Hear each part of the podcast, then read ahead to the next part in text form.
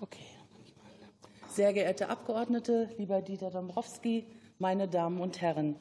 Im letzten Jahr reiste ich zu den Feierlichkeiten zum Tag der deutschen Einheit nach Halle. Es war für mich der erste Festakt als SED-Opferbeauftragte des Bundestages. Sie können sich meine Aufregung sicher vorstellen. Für mich hatte es auch über 30 Jahre nach friedlicher Revolution, Mauerfall und Wiedervereinigung etwas Überwältigendes.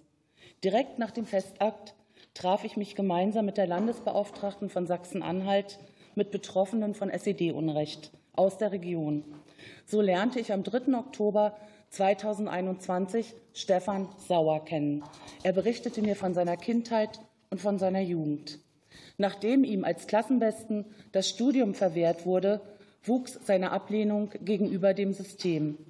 Gezwungen zu einer Lehre machte er im Betrieb immer wieder den Mund auf.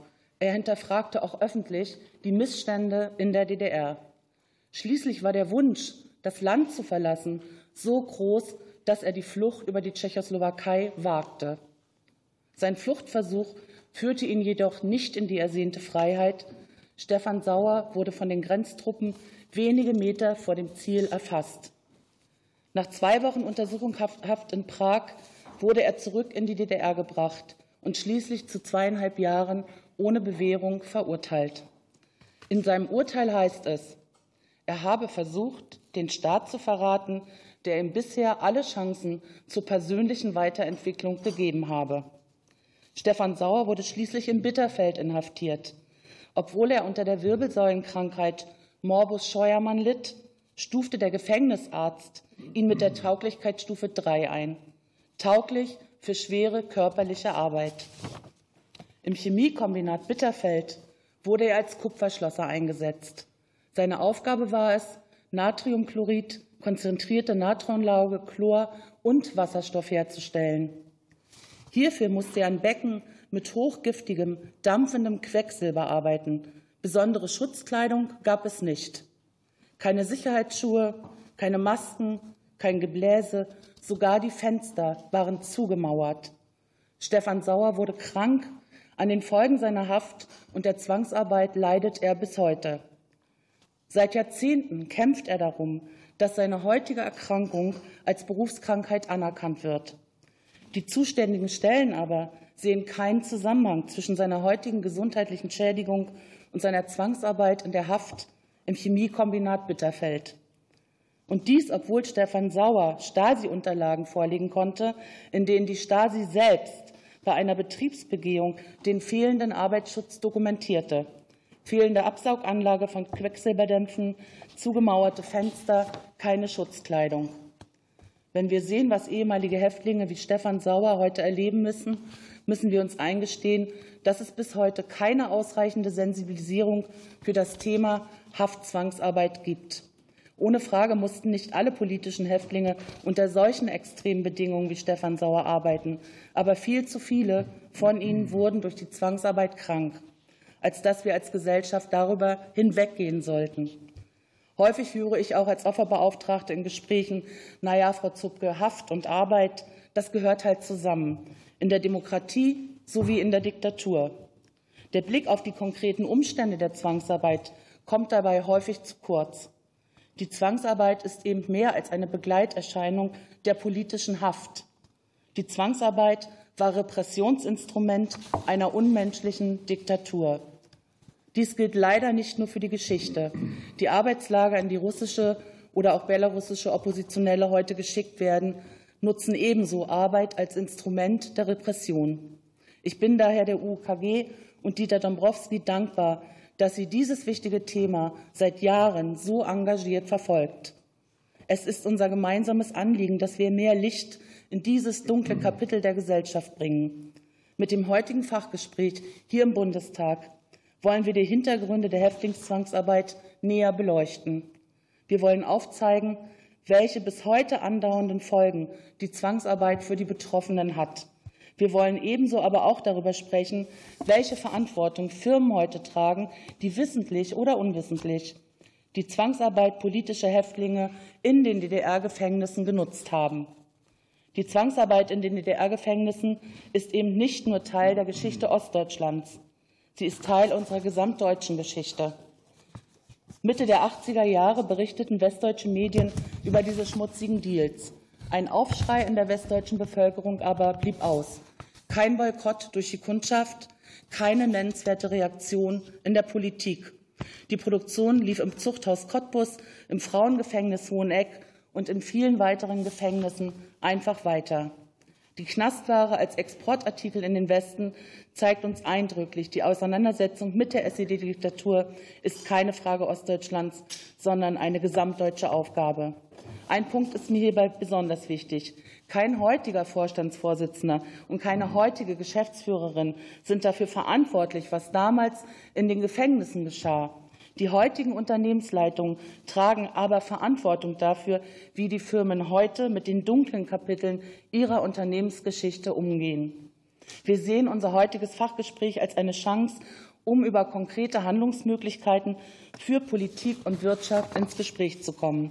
Nach einer Einführung von Dieter Dombrowski, der als Vorsitzender der UKG dieses Thema seit Jahren verfolgt, sollen unsere Expertinnen und Experten zu Wort kommen.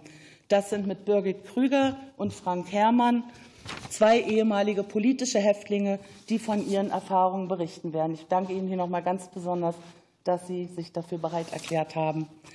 Ich freue mich, dass mit dem Historiker Dr. Tobias Wunschig und der Diplompsychologin Stefanie Knorr zwei wichtige Blickwinkel in unser heutiges Gespräch eingebracht werden. Tobias Wunschig mit seiner beeindruckenden Kenntnis der historischen Zusammenhänge und der entsprechenden Archivbestände und Stefanie Knorr mit ihrer langjährigen Erfahrung in der Beratung politisch Traumatisierter. Besonders dankbar bin ich auch den Abgeordneten, die heute hier sind.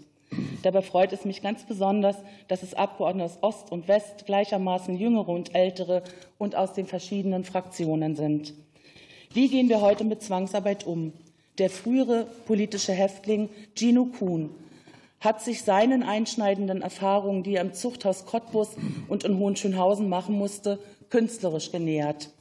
Lieber Gino, ich bin dir dankbar, dass du heute hier bist und wir zwei deiner Bilder sehen können. Die Bilder von ehemals politisch Verfolgten im Zentrum unserer Demokratie zu zeigen, ist aus meiner Sicht ein wichtiges Signal. Liebe Abgeordnete, liebe Gäste, nutzen Sie heute die Chance für Ihre Fragen, aber ebenso auch für Ihre Anmerkungen und Hinweise. Mein Wunsch ist es, dass wir ausgehend von unseren heutigen Treffen die Auseinandersetzung mit der Zwangsarbeit in den Gefängnissen der SED-Diktatur weiter forcieren. Die Auseinandersetzung mit der SED-Diktatur und der Zwangsarbeit in den Gefängnissen ist keine Frage Ostdeutschlands. Sie ist unsere gemeinsame gesamtdeutsche Aufgabe. Vielen Dank.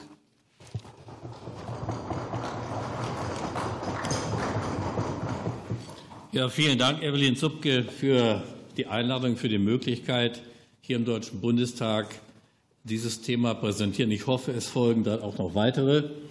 Der, die Ursprungsidee bei dieser, Grund dieser Veranstaltung, die Erstveranstaltung war eigentlich, den Abgeordneten Deutschen Bundestag, es sind ja immer mit jeder Wahlperiode wieder neue und jeder muss sich in sein Fachgebiet auch neu, neu, einarbeiten, äh, mal vertraut zu machen mit dem, was, an viel, äh, was die Vielfalt des Unrechts der SED gegenüber den eigenen Bürgern bedeutet. Da haben wir aber gemerkt, dass wir das nicht in einer Veranstaltung machen können. Und von daher hat sich dann Evelyn Zupke äh, entschieden, mit der Zwangsarbeit politischer Häftlinge äh, zu beginnen. Es kommen nachher noch Fachvorträge zur Bedeutung der auch Haftzwangsarbeit für die DDR-Staatswirtschaft, die ja fest im äh, Staatshaushalt etatisiert war. Aber was mir oder was uns ein Anliegen ist, dass diese Menschen ja mehrfach bestraft wurden. Zum einen, dass sie völlig unschuldig inhaftiert wurden und dann äh, auch zur Zwangsarbeit unter Androhung von Straf- und Restriktionen gezwungen wurden. Es gibt auch immer wieder Diskussionen, ob man dies als äh, Zwangsarbeit bezeichnen kann vor dem Hintergrund der deutschen Geschichte. Ähm, kein vernünftiger Mensch kommt auf die Idee, die äh, Unterdrückung und die Verbrechen der Nationalsozialisten gleichsetzen zu wollen mit denen der SED in der DDR. Das kann man nicht vergleichen. Von daher muss das, was Wahrheit ist, auch Wahrheit bleiben, auch so benannt werden. Und für uns bei der Beurteilung neben den persönlichen Erfahrungen, zu denen ich noch komme, da hören wir auch noch Zeitzeugen, äh, sind das die internationalen Normen, die die Internationale Arbeitsorganisation ILO aufgestellt hat, in insgesamt sieben Resolutionen. Eines von der DDR gezeichnet worden. Und egal, ob die DDR jetzt die anderen sechs mitgezeichnet hat oder nicht, ich habe mich als Ostberliner DDR-Bürger immer als Deutscher gefühlt. Und wenn ich mich nicht irre, war auch das Grundgesetz so gestrickt, dass auch die Deutschen äh, in der DDR unter das Grundgesetz fallen. Äh, von daher gibt es hier eine mehrfache auch Zuständigkeit und Verantwortlichkeit. Wenn es anders gewesen wäre, hätte die deutsche Bundesregierung 1995 Herrn Dombrowski nicht für knapp 100.000 D-Mark freigekauft und andere natürlich auch.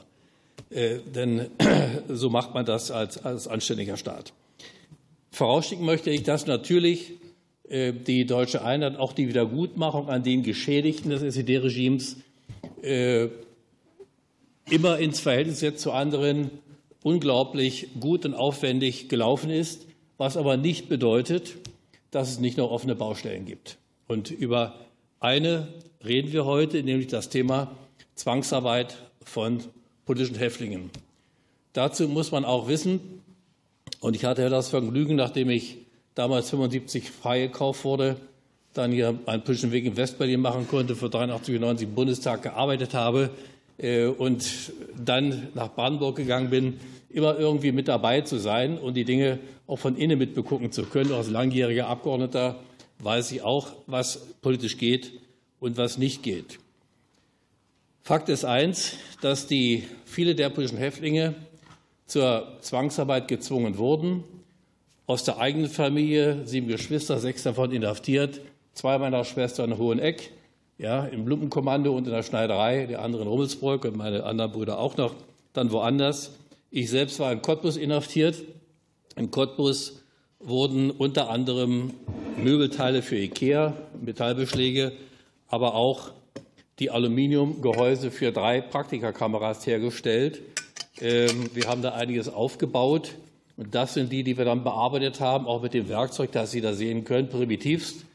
Und in diesem Zustand dann haben Sie dann das Werk im Zuchthaus Cottbus verlassen, um dann endverarbeitet zu werden um dann eben auch unter den Markennamen Praktika, der, der eingeführt war, oder Revue äh, oder Universum oder Hanimex im Westen verkauft zu werden. Und das sind ja Qualitätsprodukte, gar keine Frage. Äh, und nun ist es so, wenn wir eine in Anführungsstrichen Wiedergutmachung oder Anerkennung für politische Zwangs, für politisch verwirkte Zwangsarbeit einfordern, dann habe ich das nicht so nötig. Ich bin als langjähriger Abgeordneter Landrat gut versorgt und andere auch nicht. Aber dafür machen wir es ja nicht. Sondern für diejenigen, die daran bis heute leiden, die gesundheitliche Schäden haben, die in finanziellen Schwierigkeiten sind aufgrund ihrer gebrauchten Lebensbiografien. Und auch natürlich, weil wir schon glauben, dass es eine moralische Verantwortung gibt, auch von westdeutschen Unternehmen, die an diesem innerdeutschen Handel teilgenommen haben, um daraus auch, was ihre Aufgabe ist, auch Gewinn zu machen. Und äh, es, man kann sich auch nicht aus, ausreden, dass das nicht bekannt war. Natürlich war es bekannt. Und gerade auch wenn ich mal bei dem Bereich, wo ich mich besonders auskenne, bei den Kameras, haben sich auch mittelständische Unternehmen, nachdem sie es erfahren haben, geweigert, diese Produkte weiter zu vertreiben und haben sie geschlossen, an den Großhändler, an den Zwischenhändler zurückzugeben. Andere, wie die Versandhäuser, Quelle zum Beispiel, Fotoquelle, Quelle jetzt im Besitz der Otto-Gruppe, oder auch die Otto-Gruppe selbst haben äh, diese Kameras vertrieben, auch andere Produkte. Nur der Nachweis ist immer so schwierig. Wenn meine Schwestern Bettwäsche genäht haben, ja, in, äh, in Hoheneck, da haben sie die zwar bei Hertie in Westberlin wieder gesehen, aber sie konnten es ja nicht ja, feststellen, ist nun wirklich daher. An der Stelle können wir es natürlich belegen. Und die Firma Otto, das will ich auch so sagen, weist jede Verantwortung von sich. Es geht nur um moralische Verantwortung, nie um juristische Verantwortung. Ähm, gibt uns keinen Zugang zu den Archiven, behauptet nie, was damit zu tun gehabt zu haben. Und da liegt der Autokatalog von 1987, wo Sie diese Praktika-Kameras für 399 D-Mark äh, sehen können. Das ist die Realität. Es gibt auch positive Beispiele, wie die Firma IKEA, die sich sehr um Wiedergutmachung und Aufklärung bemüht. Aber die IKEA steht dabei noch ziemlich alleine. Ich möchte auch, da hier Abgeordnete des Deutschen Bundestages sind, auch das Wort an Sie direkt richten. Die Deutsche Bahn hat vor sieben Jahren ein Historikergutachten Auftrag gegeben. Das liegt dort auch aus. Drei Historiker haben daran geforscht und haben eindeutig festgestellt, dass unter Einsatz von zwischen Häftlingen in der DDR unter menschenunwürdigsten Bedingungen, die sie dort arbeiten mussten, und dass Wiedergutmachung angesagt wäre. Ähm, sowohl jede Bundesregierung, der Deutsche Bundestag, der Aufsichtsrat, alle haben jedwede Verantwortung von sich gewiesen, nach dem Motto, wir haben zwar die Deutsche Reichsbahn übernommen, aber wir sind ja nicht verantwortlich. Und das, meine Damen und Herren, wenn die öffentliche Hand nicht mit gutem Beispiel vorangeht, dann frage ich mich, von wem will man es dann verlangen und mit welchem Recht beschließt der Deutsche Bundestag ein Lieferkettengesetz, um von anderen, von Privaten faires Handeln zu fordern. Das finde ich geht nicht. Der damalige Vorstandsvorsitzende der Deutschen Bahn hat bei der Präsentation dieses Gutachtens sinngemäß oder wörtlich gesagt, bezogen auf die Wohl Expresse, diese Gefangenentransportwaren, die an die Linienzüge angehängt wurden, so würde man heute nicht mehr Schweine transportieren. Äh, ich sage Ihnen das so deutlich. Ja, wir sind ja hier nicht jetzt, um nur Höflichkeiten auszutauschen. Und Sie sollen ja von uns informiert werden, wo wir sehen, wo Handlungsbedarf besteht. Es geht um moralische Wiedergutmachung. Ja, es geht nicht darum, dass wir jetzt für jeden eine Rente verlangen oder ähnliches mehr. Aber man kann nicht so tun, als wäre dies einfach so ganz normal. Weil jede deutsche Bundesregierung, ich weiß, wovon ich da rede, hat es natürlich immer gewusst. Sie konnten es nicht verhindern. Das ist ja klar. Und alle Kontakte, die man hatte, um mit Gremien der DDR auch in der Wirtschaft zu kommen, waren ja sinnvoll gewesen. Aber man kommt eben nicht umhin, im Nachgang auch zu sagen, es ist nicht alles so gelaufen, wie es sein sollte und ist damit eben nicht erledigt. Die Menschen jedenfalls leiden darunter. Letzte Bemerkung. Für Hoheneck, wir haben in vielen Fällen auch Todesfälle. In Hoheneck war es zum Beispiel die Künstlerin, Dichterin, Musikerin Edeltraud Eckert, die zu Tode gekommen ist, indem sie mit den Haaren in die Maschine gekommen ist. Andere auch. Andere haben sich wie in Cottbus, äh, wie Werner Greifendorf, vor Verzweiflung äh, verbrannt und ähnliches mehr. Und deshalb möchte ich Ihnen nahelegen, auch Ihren Einfluss geltend zu machen auf private Unternehmen, Deutsche Bahn sowieso, das werden Sie sicherlich tun, auch private Unternehmen, die am innerdeutschen Handel beteiligt waren, nicht Druck auszuüben, sie zu motivieren, denn wenn deutsche Unternehmen in Schwierigkeiten kommen, kommen sie sehr gerne zur Bundesregierung und halten aus guten Gründen die Hand auf. Äh, und ich glaube, ähm, dass man kann es auch mal andersrum sehen, dass äh, es nicht ausreicht, auf der Firmenwebsite äh, die faire und soziale Verantwortung und Handlungsweise der Unternehmen zu präsentieren, sondern sich auch daran auch zu halten. Die Firma Otto hat sogar einen Preis bekommen für besondere soziale Fairness und äh, gute Kontrolle der Arbeitsbedingungen im Ausland und so weiter. Das ist doch alles Scharade. Und ähm, von daher möchten wir Sie einfach darauf aufmerksam machen, dass Sie uns dabei unterstützen. Wir verlangen nichts, was nicht möglich wäre. Wir wissen, was geht und was nicht geht. Dankeschön.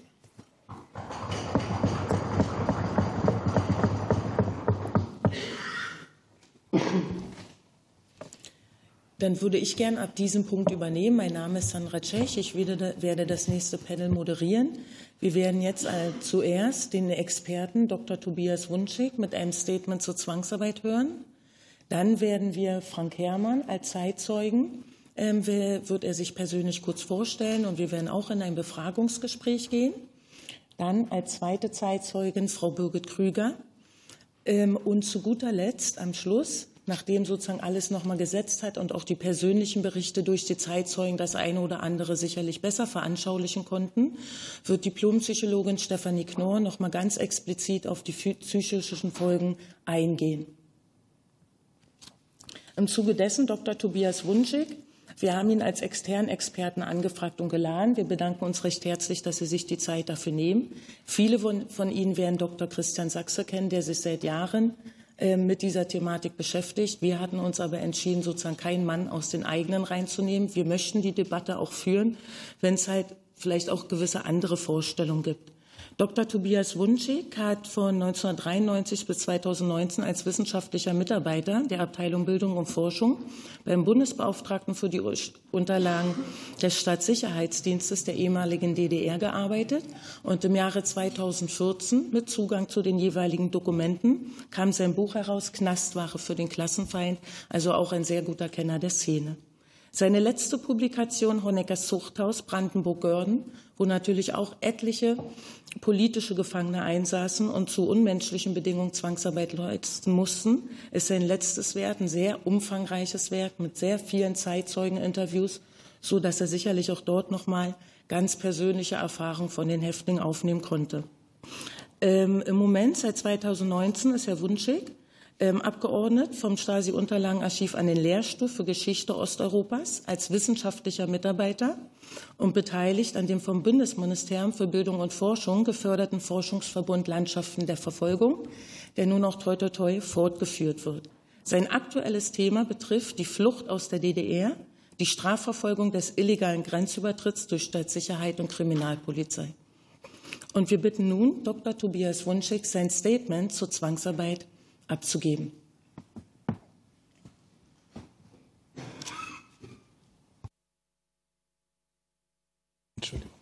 Vielen Dank, Frau Zupke, werte Abgeordnete, sehr geehrte Damen und Herren. Ich bin gebeten worden, als Historiker in fünf Minuten über DDR-Haftarbeit zu sprechen was meine Kollegen Wölbern und Sachse genauso gut vermocht hätten.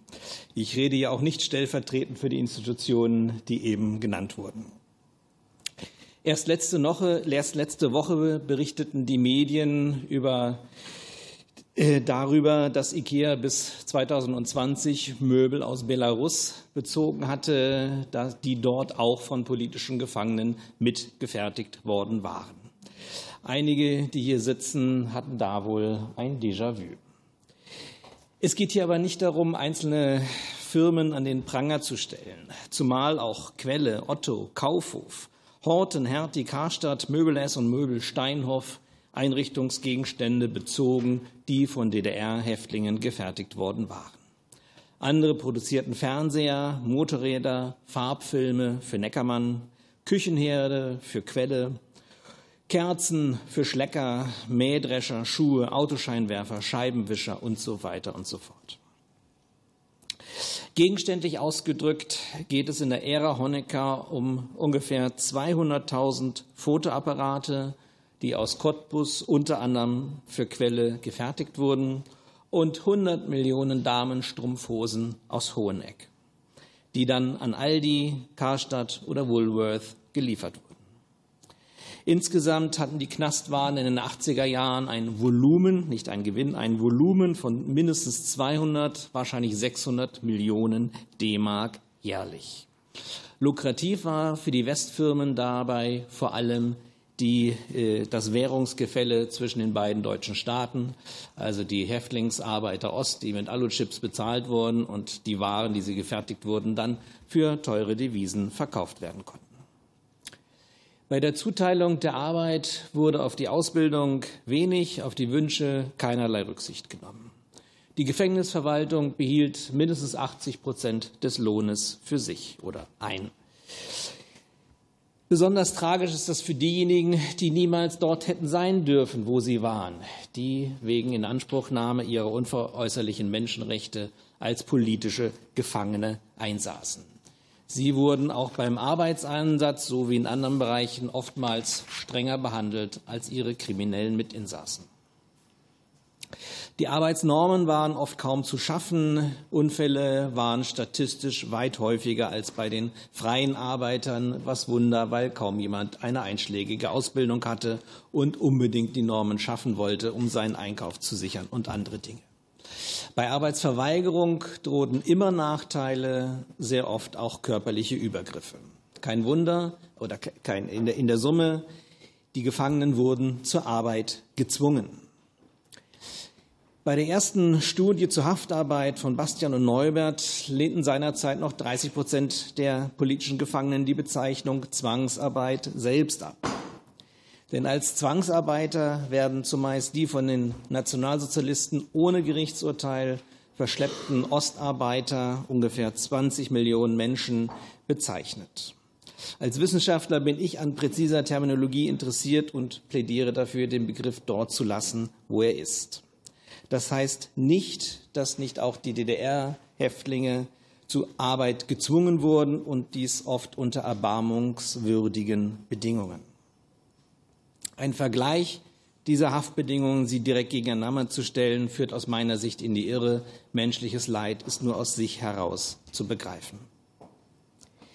Zugleich widersprach die Haftarbeit in der DDR ganz klar dem Völkerrecht. Dieses erlaubt bis heute den Arbeitseinsatz von Gefangenen, wenn die Verurteilung rechtsstaatlich korrekt erfolgte, wenn bei der, beim Arbeitseinsatz selbst die Menschenwürde gewahrt wird, also die Betreffenden sich nicht in Lebensgefahr begeben müssen und die beteiligten Institutionen keinen Profit beabsichtigen. Keine dieser Voraussetzungen war in der DDR gegeben. Auch nach den Maßstäben der Internationalen Arbeitsorganisation, Herr Dombrowski hatte es erwähnt, handelt es sich um Zwangsarbeit. Politische Gegner nicht nur einzusperren, sondern zu schwerer, monotoner und oft gefährlicher Arbeit zu zwingen, war eine weitere Taste auf der Klaviatur der politischen Repression in der DDR. Zwar glaubten die Verantwortlichen, die Verurteilten würden, würden so zu, äh, zu würden so resozialisiert, aber in Wirklichkeit näherte es wohl eher ihre Gegnerschaft gegenüber dem SED-Regime. In Wirklichkeit ging es hierbei ohnehin um den Profit. Noch wichtiger waren vielleicht nur Außen, Klammer zu, politische Erwägungen. Die Amnestie von 87 stand im Zusammenhang mit dem Honecker Besuch in der Bundesrepublik, obwohl die volkswirtschaftlichen Auswirkungen der, der Entlassung eines Großteils der Gefangenen verheerend waren. Ein Konzern, damit komme ich schon zum Schluss, wird heute nicht mehr entschädigen müssen, weil es ihn nicht mehr gibt. Der kaum bekannte Zwischenhändler und IKEA-Konkurrent RKLI, Richard K. Lemmerzahl. Dies war eine DKP-Scheinfirma in Franken, die 1974 noch ein Monopol für DDR-Möbelimporte in die Bundesrepublik hatte, dann aber von dem schwedischen Möbelgiganten aus dem Feld geschlagen wurde. Die Einnahmen aus dem innerdeutschen Handel mit Möbeln flossen dann nicht mehr in die Kasse von Herbert Mies, sondern von Ingvar Kamprad. Dies alles geschah wohlgemerkt unter den Augen der Treuhandstelle für den Interzonenhandel, auch dies ist eine Frage, die bei der Anerkennung der Haftarbeit vielleicht mit zu bedenken ist. Ich könnte weiter ausführen über den Kenntnisstand des Westens über diese Haftarbeit, die Einflussnahme der Stadtsicherheit, die Dimensionen und die Archivlage. Ich möchte mich aber wenigstens symbolisch an meine fünf Minuten halten und stehe gern für weitere Fragen zur Verfügung.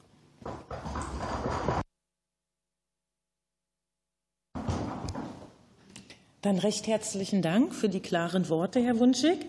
Wir fangen jetzt an mit dem Zeitzeugen Frank Herrmann. Frank Herrmann war an der, aus politischen Gründen in der Strafvollzugseinrichtung Naumburg inhaftiert. In dieser Strafvollzugseinrichtung wurden Sonderarbeitskräfte, ne, so nannte man dann auch die Gefangenen, die halt eben für jegliche Betriebe vor Ort arbeiten mussten. Und dort gab es neun Betriebe, für die die SDVE Naumburg genutzt wurde. Wir alle kennen die Metallwaren äh, Naumburg oder kurz MEWA. Es gab den VEB Möbelwerke Naumburg. Es gab das Möbelkombinat Wittenberg-Weißenfels Naumburg, kurz WWNA. Es, äh, einige Gefangene wurden auch im Braunkohlewerk, Profen eingesetzt.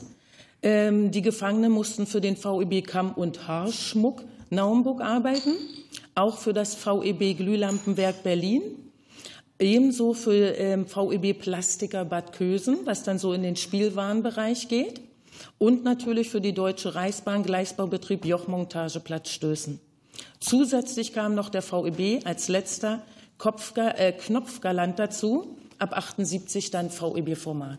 Ja, nur, dass man vielleicht mal kurz einen Einblick bekommt, für wie viele volkseigene Betriebe die Gefangenen der Strafvollzugseinrichtung Naumburg arbeiten mussten. Herr Wunschig führte schon aus, Richard K. Lemmerzahl, man muss sich immer vorstellen, wir haben sozusagen politische Gefangene, die mit Sicherheit einen arbeitsteiligen Prozess erledigen. Ja, dieser VEB hat gegebenenfalls einen höher gestellten Kombinat und letztendlich wird der Export über Außenhandelsbetriebe der DDR abgewickelt. In einigen Bereichen, wie zum Beispiel in der Möbelindustrie, gab es für die Bundesrepublik Deutschland eine alleinige Vertreterfirma, der vorerst genannte Lemmerzahl. Und mit Beginn der 70er Jahre, was nicht bedeutet, dass es davor keinen innerdeutschen Handel, also keine Handelsbeziehung gab, aber natürlich dann mit Willy Brandt und mit der Öffnung ähm, entwickelte es sich noch mal bedeutend rasanter, waren natürlich die Möbelindustrie ähm, gerade bei Großkunden halt von Interesse. Ja, so dass Lämmerzahl ähm, einen jährlichen Umsatz von 130 Millionen D-Mark hatte, auch hier Umsatz, nicht Gewinn. Großkunden waren Quelle, 29 Prozent nach unserem Erkenntnisstand, Otto 25, Kaufhof kennen wir auch noch. 17 Prozent, Horten werden vielleicht die ganz Jungen nicht mehr so kennen, 14 Prozent, Neckermann 12 Prozent, Wuhlwurf, Hertie, Karstadt, Metro, Bauer, Kuh, Schöpflin und die Kaufhalle mit jeweils 2 Prozent. Im Jahr 86 waren ungefähr trotz der großen Zahlen nur 5 Prozent aller Häftlinge für die Möbelproduktion eingesetzt. Wir hatten schon gehört, in der Strafvollzugseinrichtung Cottbus war es für die Firma Spreler-Spremberg 110 Strafgefangene. Ebenfalls wurden in Cottbus Polstermöbel hergestellt. Dort waren ca. 50 Strafgefangene, das ist natürlich immer in schwankenden Zahlen.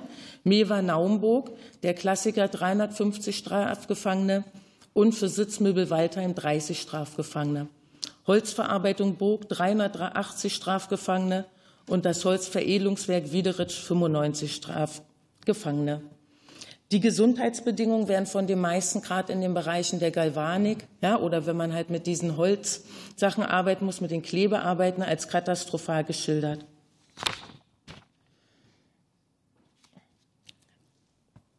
Und jetzt wollen wir zum Zeitzeugen Frank Herrmann kommen. Frank Herrmann.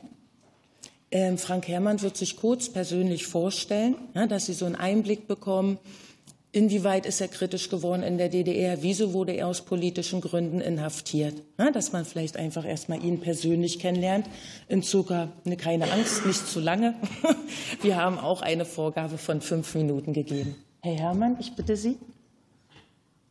Na gut. Ich muss vorab sagen, ich bin sehr, sehr aufgeregt und bin jetzt aus einem weiten Bayern hierher gereist. Ich dachte, das wäre alles ein bisschen einfacher, aber wenn nicht alles so flüssig läuft, bitte ich, bitte ich allen, mir das nachzusehen. Ich stelle mich kurz vor, ich bin Frank Herrmann. Ich bin am 59 in Zittau geboren. In meinem Elternhaus lief eigentlich alles soweit normal ab, würde ich als normal bezeichnen. Mein Vater war bei der NVA im Dienstgrad eines Oberstleutnants, meine Mutter war hausfrei. Frau 1976, kurz zur Schulausbildung, machte ich nach zehn Klassen den Abschluss an der Polytechnischen Oberschule. Ich war eigentlich schon seit dieser Zeit ab der zehnten Klasse oppositionell eingestellt. Ein gewisser Protest gegen das Elternhaus, wie man als Jugendlicher opponiert, spielte, was heutzutage wahrscheinlich auch noch so ist, spielte hier mit rein. Ich suchte den Kontakt in dieser Zeit zu Kirchenkreisen und würde mich als systemkritischen Pazifisten bezeichnen. Nach der Schule begann ich die Lehre zum Forstwirt, die ich allerdings wegen meiner ersten Inhaftierung abbrechen musste. Ich wurde 1978 in damaligen Karl-Marx als 17-Jähriger wegen Rauditum und Anstiftung zum Widerstand gegen staatliche Maßnahmenbeleidigung zu einer Haftstrafe von sieben Monaten verurteilt. Erläuterung nach einem Konzert sollte so Blueskonzert könnte man damals sagen, was man damals als Jugendlicher gesucht hat und meistens Gruppen, die verboten waren. Ähm, nach einem Konzert sollten Leute zur Befragung aus dem Zug geholt werden. Man wehrte sich und wurde als Provokation gewertet. Meine Entlassung erfolgte nach fünf Monaten Ende 1978 direkt aus der Untersuchungshaft in Karl-Marx-Stadt. Nach der Haft hatte ich die damaligen üblichen Auflagen wie regelmäßiges Melden. Den Paragraphen habe ich nicht mehr genau im Kopf, ob das ein Paragraph 53 war, aber das dürfte ja bekannt sein bei der Volkspolizei. Und mein Personalausweis wurde auch in dieser Zeit eingezogen, ein sogenannter PM12. Das war für Bürger der DDR mit eingezogenem Personalausweis, das aus politischen Gründen praktisch eingezogen worden ist. Also fing die Phase eigentlich an, also wo ist schwierig zu sagen, wo man die feindliche Gesinnung ganz einfach gewachsen, sehr, sehr gewachsen ist. Ähm, dann, danach war ich als Hilfsarbeiter, also nach meiner Entlassung, in der Forstwirtschaft in Potsdam tätig. Umgezogen bin ich wegen meiner ersten Frau, also wo ich dort auch geheiratet habe und daraus auch aus dieser Ehe ein Sohn hervorging. 1979 verfasste ich ein kritisches Flugblatt. Und es, es, es, befindet sich eine Kopie auch in meiner Stasi-Akte. Und seitdem lief auch, in dieser Zeit muss man zusagen, habe ich auch in Potsdam gewohnt und hat, hat, hatte dort im holländischen Viertel gewohnt. Und dort wurde dieser operative Vorgang der Holländer eröffnet. Am, am, am, am 27. Juli 1983 wurde ich verhaftet. Gemeinsam mit meinem Freund plante ich einen Fluchtversuch über Ungarn aber nach, noch auf dem Gebiet der DDR in Richtung der tschechischen Grenze wurden wir bei einer Verkehrskontrolle von der Polizei aufgegriffen.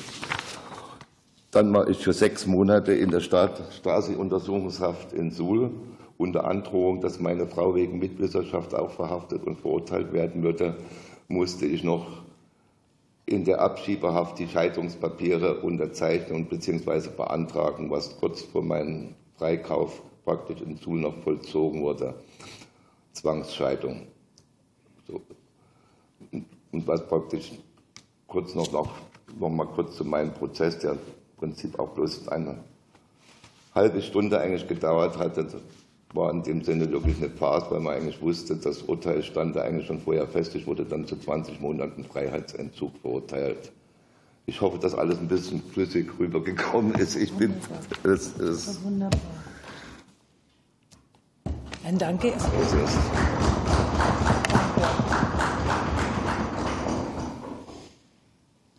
Na, es ist immer wieder belastend, in die Zeit zurückzugehen. Sie sind politisch rehabilitiert worden ne, ja. für beide Urteile, auch für das Verrauditum, ne, aufgrund des jugendlichen Alters. Wir alle konnten unsere rebellische Phase ausleben. Ja, in der DDR war das eben, hatte das ganz andere Konsequenzen. Und dann folgt halt aufgrund dieser Auflagen, ja, dass man sich natürlich nicht mehr sein Leben selbst gestalten konnte, sondern gegängelt wurde, PM12, viele werden es kennen, ja, entsteht natürlich nochmal ein anderer Frust, so dass man eben versucht, die DDR zu verlassen. Sie sind dann in die Strafvollzugseinrichtung Naumburg gekommen. Ich hatte vorhin schon aufgezählt, für wie viele Betriebe die Gefangenen in Naumburg arbeiten mussten. Herr Herrmann, für welchen Betrieb mussten Sie arbeiten? Das war in dem sogenannten Mewa. Also genau, besser ein bisschen vorne reinsprechen. Anlassen, rot leuchtet, ja, super. Okay. Also ich wurde dem Arbeits-, dem Außenkommando Mewa 3 zugeteilt, also dass dieser metallverarbeitende Betrieb, also der dann speziell, ich weiß nicht, ob Sie jetzt zu den Fragen noch kommen, was genau ja, gestellt worden ist, mhm. also wo, wo, wo speziell eine Galvanisation war, wo ich anfänglich auch gearbeitet habe und äh, eine Stanzerei, also und wo speziell Scharniere und alles, was Teile für Möbel sind, wenn jemand heutzutage mal so einen Schrankel aufbaut, weiß man, wie schwierig es ist, eine Schiene anzubringen, sowas in der Richtung äh, für Schubladen und die, diese Rollen für für Möbel und sowas wurde dort alles hergestellt. Also genau, wo wir heute dann diese ne, leicht ja, schließbaren ohne Töne ja, ja. kennen. Also erst in der Galvanik und dann in der Stanzerei. Galvanik, wir alle wissen, ne, galvanisieren hat natürlich immer mit schweren Chemikalien und sonstiges zu tun. Sie waren 23 Jahre jung. Fühlten Sie sich dieser Arbeit körperlich gewachsen? Nein, mit Sicherheit nicht. Also wie wenn man jetzt halt als Forstwirt, ja, als Freund der Natur, sage ich mal, dort reinkommt mhm. und jetzt in der blanken Chemie steht. Wie wurden Sie eingewiesen in die Arbeitsschritte? Also man wurde in die Arbeitsschritte eigentlich nur, was zu tun ist, was, wie gesagt, also es gab keine, keine, keine Schulung vorher. Es wurde eben bloß gesagt, dies, dies und jenes und diese sogenannten Tauchbäder, was man praktisch also, Sachen veredelt hat. Äh, an vorderster Stelle stand der Plan, was zu schaffen ist und was passiert, wenn man es nicht schafft. Und also ich kenne das nicht auch von diesen äh, zivilen Führungskräften, die es dort gab. Ja, muss, muss, muss, muss ich sagen, sehr identisch mit den Strafvollzugsangehörigen also waren. Das war eigentlich ein Team in dem Sinne und äh, wo dir kein Mensch gesagt hat oder irgendeine Arbeitsschutzbelehrung gegeben hat oder oder eine Schulung, wie ich jetzt schon gesagt habe. Also es ist also sozusagen nur hier reinlegen, dort rausholen, dort draufhängen. Ja. Wie sah es denn aus? Sie haben gesagt wir, Arbeitsschutz. Wir, um, um, um, kurz zu schreiben, wir waren einfach nur ein Material, ein Menschenmaterial, was abgeschrieben worden ist. Das ist der letzte Dreck. Das war ja nun bekannt. Irgendwann werden ja die Leute dann mal freigekauft oder später dann mit Ausreiseantrag entlassen aus der DDR. Und so ist man auch von Anfang an behandelt worden. Also, und Und das sind ja spezielle Arbeiten, die wirklich ausschließlich fast nur politische Häftlinge gemacht haben, muss ich zu sagen. Also und, mhm. das, und die auch zu diesen, speziell zu so Arbeiten herangezogen sind, worden sind. Ne? Und um das einfach mal weiter auszuführen, ich, ich kann namentlich nicht mehr benennen. Ich habe Arbeitsunfälle dort miterlebt, habe selber einen Arbeitsunfall erlitten in der Galvanisation, wo ich fast das Augenlicht bei verloren hätte. Punkte, Punkte Arbeitsschutzmaßnahmen, ja, die gleich null waren. Genau, wir hatten ja im Vorgespräch. Gleich null, muss ich wirklich nochmal betonen. Mhm. Und also unter erbärmlichsten Zuständen, ob das Maschinen oder Einrichtungen waren. Es gab keine Schutzhandschuhe, es gab keine Schutzbrillen, wenn danach gefragt worden ist. Einfach vorsichtig arbeiten. Und das war die Aussage. Und, und der Plan musste sozusagen passen. Die Norm erfüllt die, die, die, die, praktisch die Norm. Ne? Und Sie sprachen davon, dass Sie einen Arbeitsunfall hatten in der Galvanik, also keine Schutzbrille hatten, dass Ihr Augenlicht betroffen war. Hm. Ne? Ich, ich, ich, hatte, ich hatte praktisch ein zu veredelndes Teil, was in, wo ein Teil praktisch von abgebrochen war und in diese Flüssigkeit, was dann spritzte, Gott sei Dank nur wenig in mein Auge gekommen ist. Und daraufhin wurde erstmal gar nichts gemacht. Dort wurde ich eigentlich äh, ganz unsachgemäß, was wahrscheinlich jeder Sanitäter die Hände schon mal beim Kopf schlagen würde, wurde mir das Auge mit kaltem Wasser dann ausgespült. Okay, das war alles sehr, sehr hektisch, dass mir irgendwas passiert war. Jeder wusste, dass mir was passiert ist. Und das dauerte dann zwei bis drei Stunden, bis sie sich getraut haben, mich mit vier Mann Begleitung in eine Augenklinik zu fahren, also in eine zivile. Ich meine, das hätte doch keiner damit rechnen können oder rechnen müssen, dass ich eventuell dort ausbreche, um aus der DDR in den Westen zu fliehen. Also hätte man mich auch so hinführen können. Ich, mir, mir, fällt das gerade so ein, Entschuldigung. Das sind so meine Gedanken. Und, und, und danach wurde das eigentlich alles totgeschwiegen. Äh, die Haftanstalt in Naumburg hatte eine, äh, praktisch eine eigene Krankenabteilung und wo ich dann auch 14 Tage behandelt wurde und auch hatte noch sehr lange mit dem Auge zu tun, aber das spielt heutzutage keine Rolle mehr. Ich habe Gott sei Dank mein Augenlicht behalten und das war eigentlich das Allerwichtigste. Und hierbei geht es darum, wieso hat so ein Unfall hätte vermieden werden können. Das ist, oh, Schuld.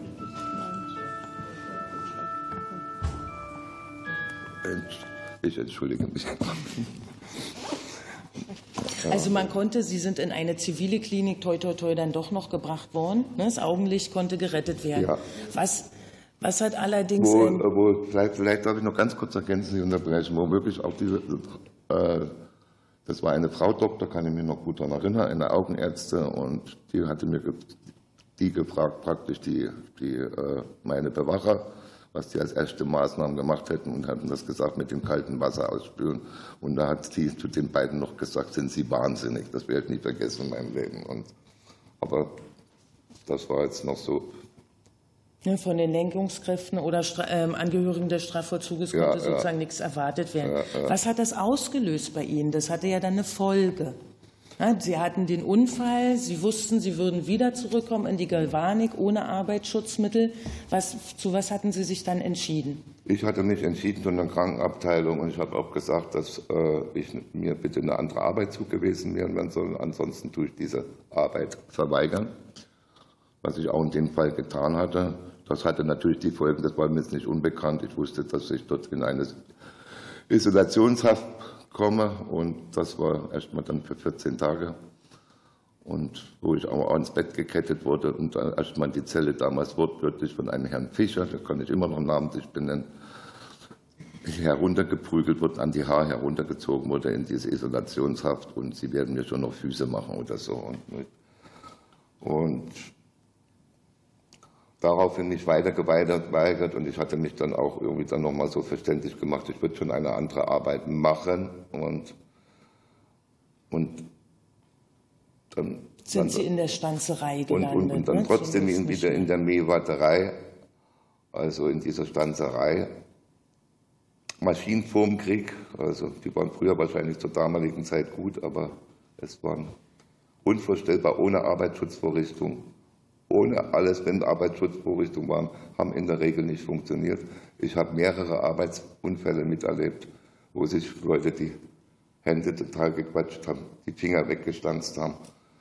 Leute, die nervlich zusammengebrochen sind, dort schreiend.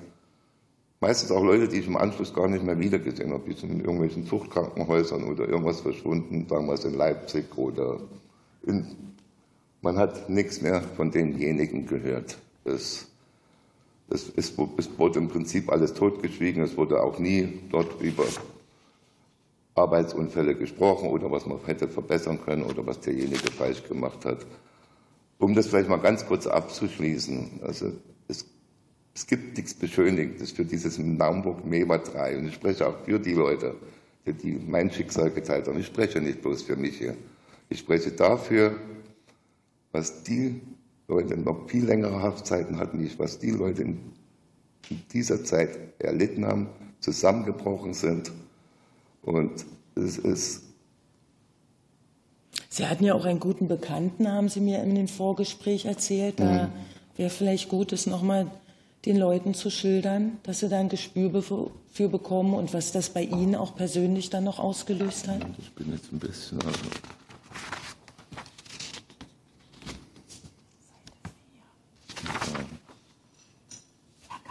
ja.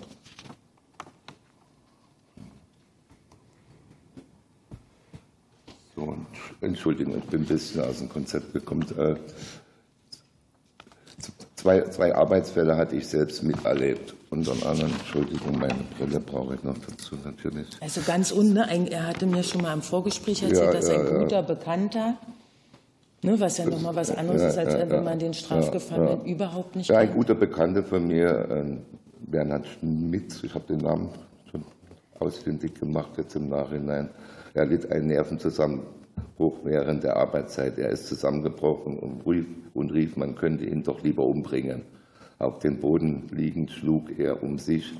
Ich habe ihn danach nicht mehr gesehen. Also die ähnlichen Fälle auch wie mit Arbeitsunfällen. Aber das war ein sehr guter Bekannter von mir. Und, das und das war nicht der einzige Nervenzusammenbruch von anderen, den ja. Sie dort erlebt haben. Was haben Sie selbst noch ähm, sich dann überlegt? Ähm, wir wissen alle, Arbeitsverweigerung bedeutet, bedeutet Arrest. Ja, ihnen ist auch mal ein Werkzeug zerbrochen, was als Sabotage gewertet ja, wurde. Ja, Und aber wie, Sie waren so stark psychologisch belastet, hatten Sie mir erzählt, dass Sie einen Mitgefangenen gebeten haben. Es war teilweise, ich war so weit, das ist unvorstellbar heutzutage, kann sich wahrscheinlich äh, keiner von Ihnen vorstellen. Nur um dort keinen Tag mehr arbeiten zu müssen, habe ich Mitgefangene gebeten. Das waren so Dreifachbetten. So drei Wir waren so ein ne, Bettensaal mit 15 bis 26 Leuten, je nachdem, so eine Überstange rauszuziehen und mir das bitte über die Hand zu schlagen, sodass ich dort nicht mehr arbeiten muss, keine Stunde. Ich kann mir heutzutage nicht mehr vorstellen, sowas gemacht zu haben oder irgendwie, aber wie das erklärt, inwieweit diese Verzweiflung eigentlich ist. Diese Handverletzung ist übrigens sogar dokumentiert vom Bundesarchiv, wo ich meine Gesundheitsakten damals angefordert hatte, so wo ich so langsam meine Aufarbeitung meiner Vergangenheit angefangen habe, dass alles nicht einfach gefallen ist, Stasi-Akte, dies, diese mhm. vom Bundesarchiv, die Gefängnisgesundheitsakte. Und da sieht man eigentlich mal, wie, wie weit diese Leute eingetrieben haben. Es wurde jeden Tag gezeigt, dass du dort der letzte Drecks bist. Jeden Kriminellen ging es besser. Also, und die teilweise auch, ich, okay, ich möchte das nicht mit der Hitlerzeit vergleichen, Gottes, Gottes Willen, aber die hießen auch Kaltfaktoren und die für alles verantwortlich waren und, und, und, die noch zusätzlich mit drangsaliert haben.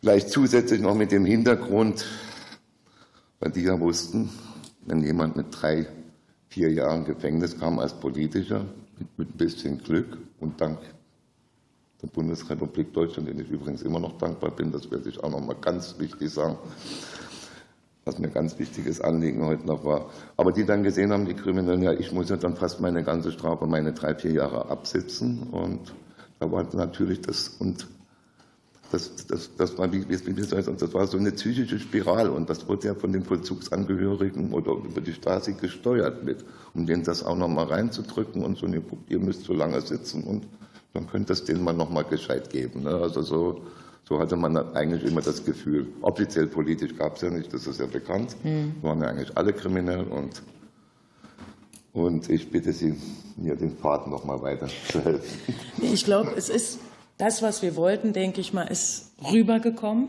Ja, dieser Druck, der besteht, gerade dann auch nochmal auf junge Leute, auch wenn man vielleicht körperlich dazu in der Lage ist. Ähm, sie waren sozusagen im Vergleich zu anderen, ne, die vier, fünf Jahre oder sozusagen kurz drin, aber eben der Zeitraum ja, bedeutet ja, nichts über die Schäden. Ähm, sie sind wir sprechen Na, ja immer ich, viel ich, über gesundheitliche ich, Folgeschäden. Ich war eigentlich relativ lang drin. Das ist vielleicht noch mal ganz kurze Episode, wenn es mir die Zeit noch lebt, lebt erlaubt. Weil ich habe ja fast die ganze Zeit abgesessen und das war aufgrund meines Vaters, seines Dienstgrades. Und das lief immer zwischen Mielke und Bezirksverwaltung Suhl hin und her. Ich habe das an meiner Stasi-Akte verfolgen können. Zwischen Mielke direkt, ob mein Vater nun Geheimnisträger ist oder nicht. Und vielleicht im Nachhinein ich mein, könnte ich meinen Vater damit sogar mal mit rehabilitieren, der schon seit sieben Jahren tot ist.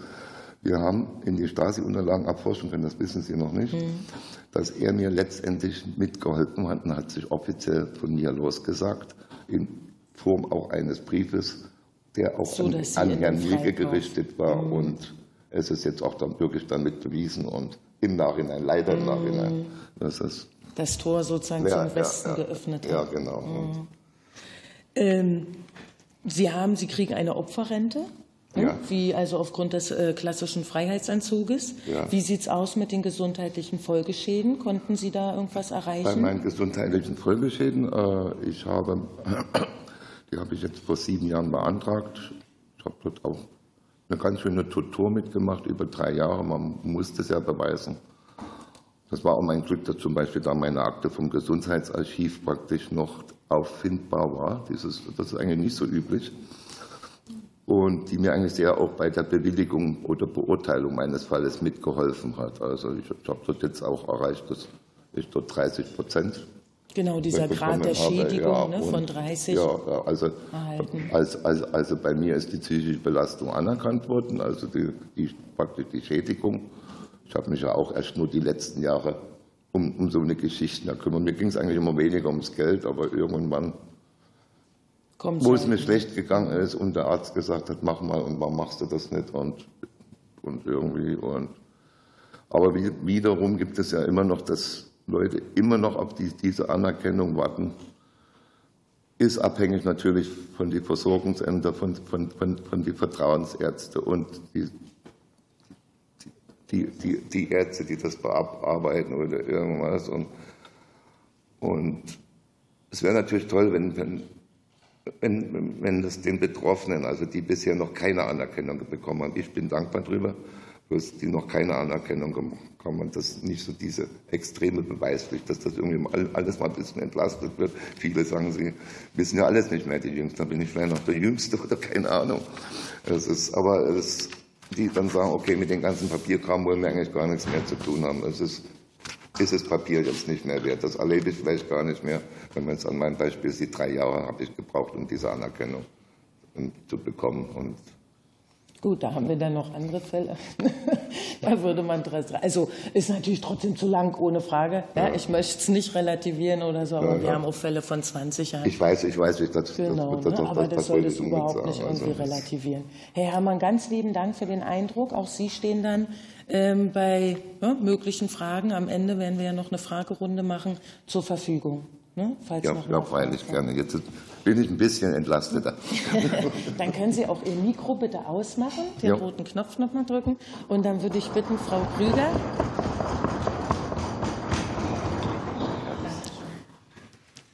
Genau, ganz lieb.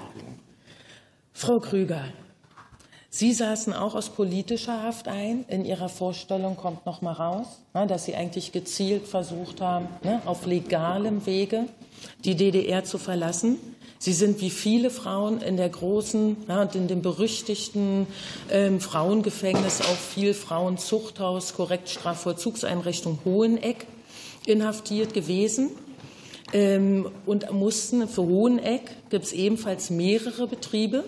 Wir haben da VEBS Statalheim, ich sag mal, die Strumpfhosen im Aldi-Format liegen dort, Sayonara und Iris. Dort war der VEB Planet Eppendorf angesiedelt, wofür größtenteils Bettwäsche, aber auch Kinderwäsche, Windeln und sonstiges genäht werden musste. Findet man ebenfalls drüben in den Katalogen, dann natürlich unter einem anderen Label. Ja, Im Falle bei Quelle Webschatz. Man musste für den VEB Wäschekombinat Lössnitz arbeiten. Und bei den elektrischen Sachen, da unterscheidet man das immer ein bisschen. Es gibt groß, viele Frauen sagen Elmo. Ja, man findet halt bei Herrn Wunsche Grünhain, andere sagen immer Elmo Turm. Ja, da, so, dass wir dann da manchmal ein bisschen durcheinander kommen. Elmo ist kurz für Elektromotoren. Also dann kommen wir so in den Bereich der Elektroindustrie rein. Und Frau Krüger musste eben für Elmo Turm ne, aus deiner Erinnerung, ihrer Erinnerung arbeiten. Ähm, Okay, wir kennen uns schon so lange. Ich bitte um Entschuldigung.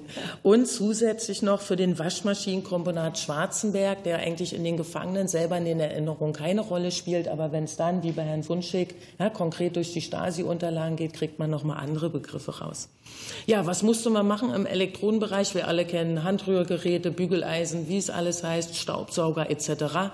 Die Häftlinge berichten davon, dass sie Sicherung herstellen mussten, dass sie Lötarbeiten machen mussten. Wer schon mal mit dem Opa irgendwie mit einem Lötkolben und mit einem Holzbrett da irgendwelche vor Weihnachten Bastelarbeiten für die Großeltern gemacht hat, ja, schon alleine da fängt es an zu stinken und jeder bekommt Kopfschmerzen.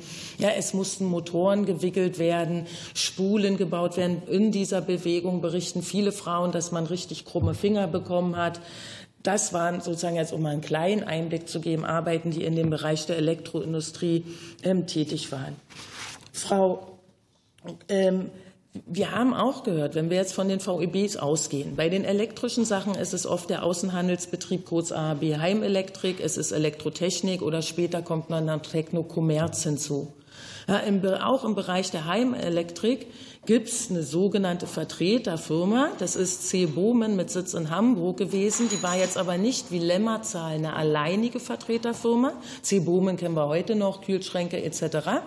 Ähm, sondern es war eine Re-Exportfirma. Das bedeutet, über diese Firma mit Sitz in Hamburg, den Hafen kennen wir alle, ähm, sind Produkte ins weitere westliche Ausland, nicht nur in der BED gebracht worden, die halt eben keine offiziell keine Handelsbeziehungen mit der DDR haben durften. Ja, also es geht dann über diesen Zwischenhändler rüber.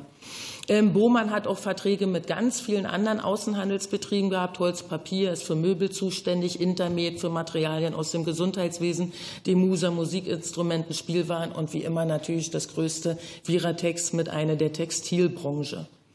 Ähm, in den 70er Jahren beispielsweise gab es Absprachen zwischen Bohmann und Quelle, dass Quelle bevorzugt beliefert werden sollte mit diesen Haushaltsgeräten, die wir dann unter den Label Privileg in den Quellekatalog finden konnten. Und dass diese ausgewählten Produkte möglichst nicht an andere Firmen im bundesrepublikanischen Gebiet weitergegeben werden. Weil dann kommen sie natürlich immer in diesen Preisdruck mit rein. Aber es gibt es, ist eben, wir können da nicht nur sagen, dass Bowman der Zwischenhändler ist, sondern die Firmen versuchen auch konkret mit den AHBs, die über Elektro arbeiten, ob es eine Quelle war, ob es Otto war, konkrete Verträge zu machen. Ja, es muss nicht alles zwangsläufig über Bohmen, den Zwischenhändler Bohmen gelaufen sein. Genau so viel dazu von meiner Seite. Dann würde ich jetzt gerne überleiten zu Frau Krüger und ebenfalls wie bei Herrn Herrmann, dass Sie sich bitte kurz vorstellen. Mein Name ist Birgit Krüger. Ich bin 1945 in Zeitz im Burgenlandkreis geboren, komme aus einem Haushalt, also ganz normal. Mein Vater war Hauptbuchhalter, meine Mutter Köchin und ich habe dann dort den Abschluss gezogen. Nee, ist an. Einfach nur näher. Ja, so. Und habe dann dort äh, meinen Abschluss in der Polytechnischen Oberschule, also mit mittlerer Reife gemacht und anschließend den Beruf der Chemielaborantin er erlernt. Und bin dann 1966, 1964 nach Schwedt, das war damals Großbaustelle, in, in dieses Erdölverarbeitungswerk und habe da meinen späteren Mann, einen Berliner, kennengelernt und habe 1966 nach Ostberlin geheiratet.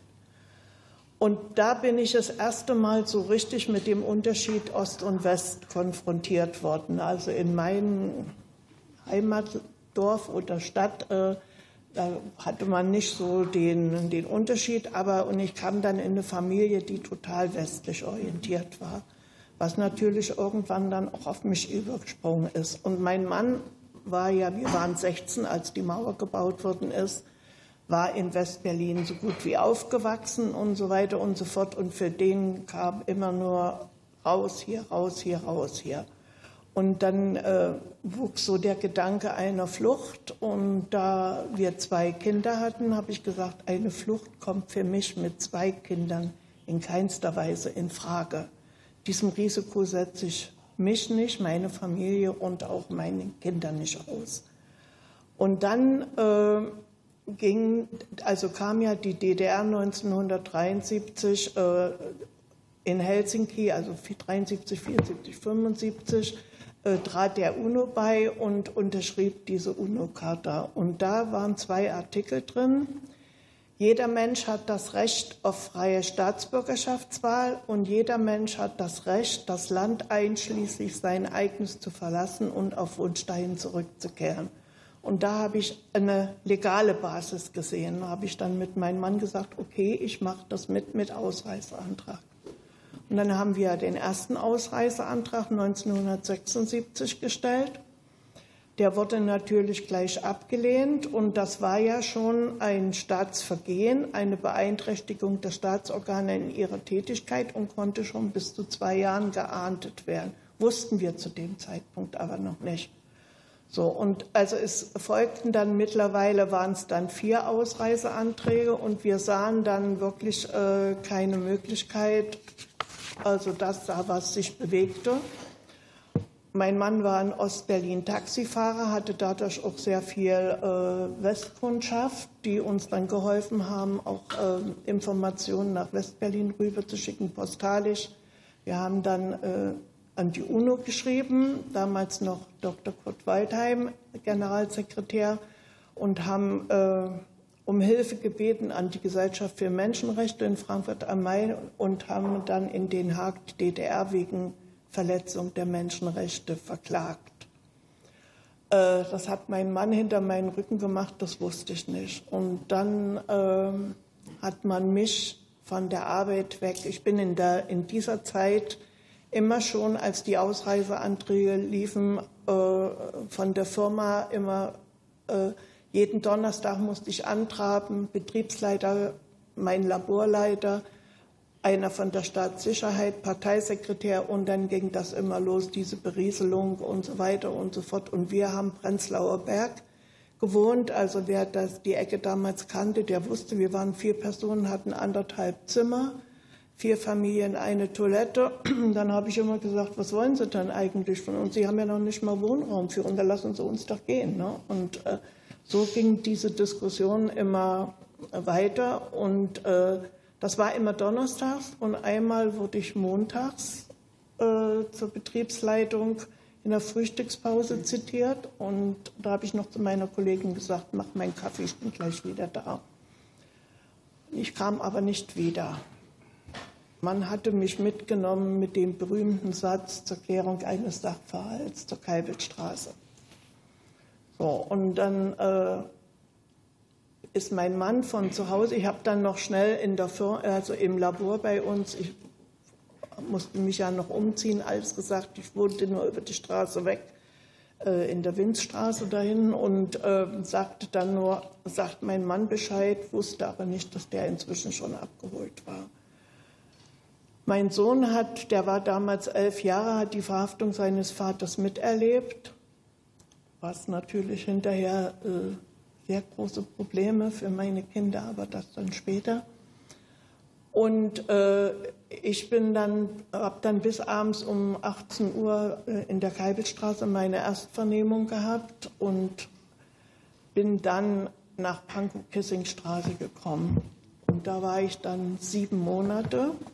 Also auch eine recht lange Zeit, ne? Ja, Im Vergleich so. Ja, äh, also die, die Interesse bei, äh, bei meinem Vernehmer lag immer daran, inwieweit hatten wir Informationen weitergegeben, wer war involviert in diese Sache, wer hat geholfen und so weiter und so fort. Das war eigentlich der Punkt, äh, weswegen wir so lange. Und ich bin dann äh, 1977 im April äh, mit meinem Mann zusammen verurteilt wurden.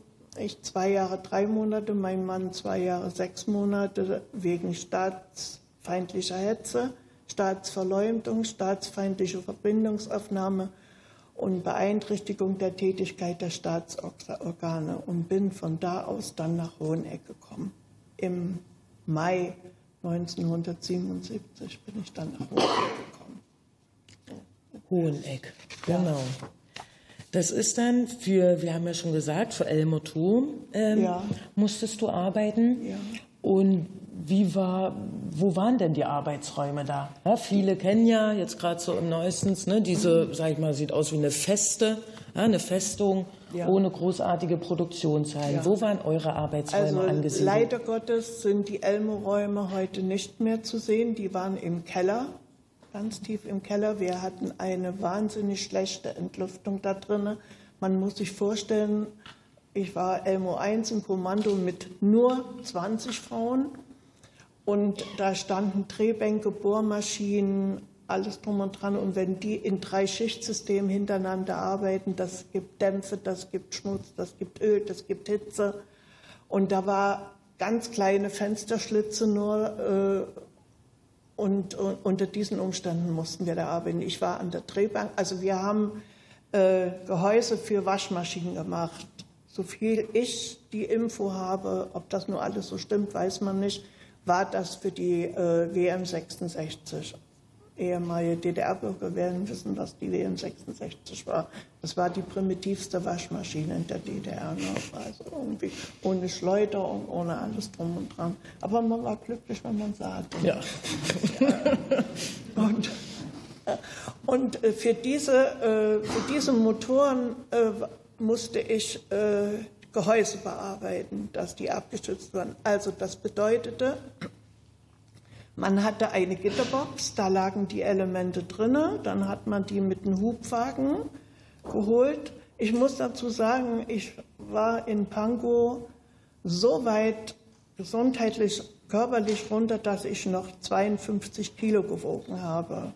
Also ich stand kurz vor der Haftuntauglichkeit. Deswegen hat man in Pankow mir dann auch noch Mastkost und sowas gegeben, dass ich überhaupt wieder ein bisschen auf die Füße kam.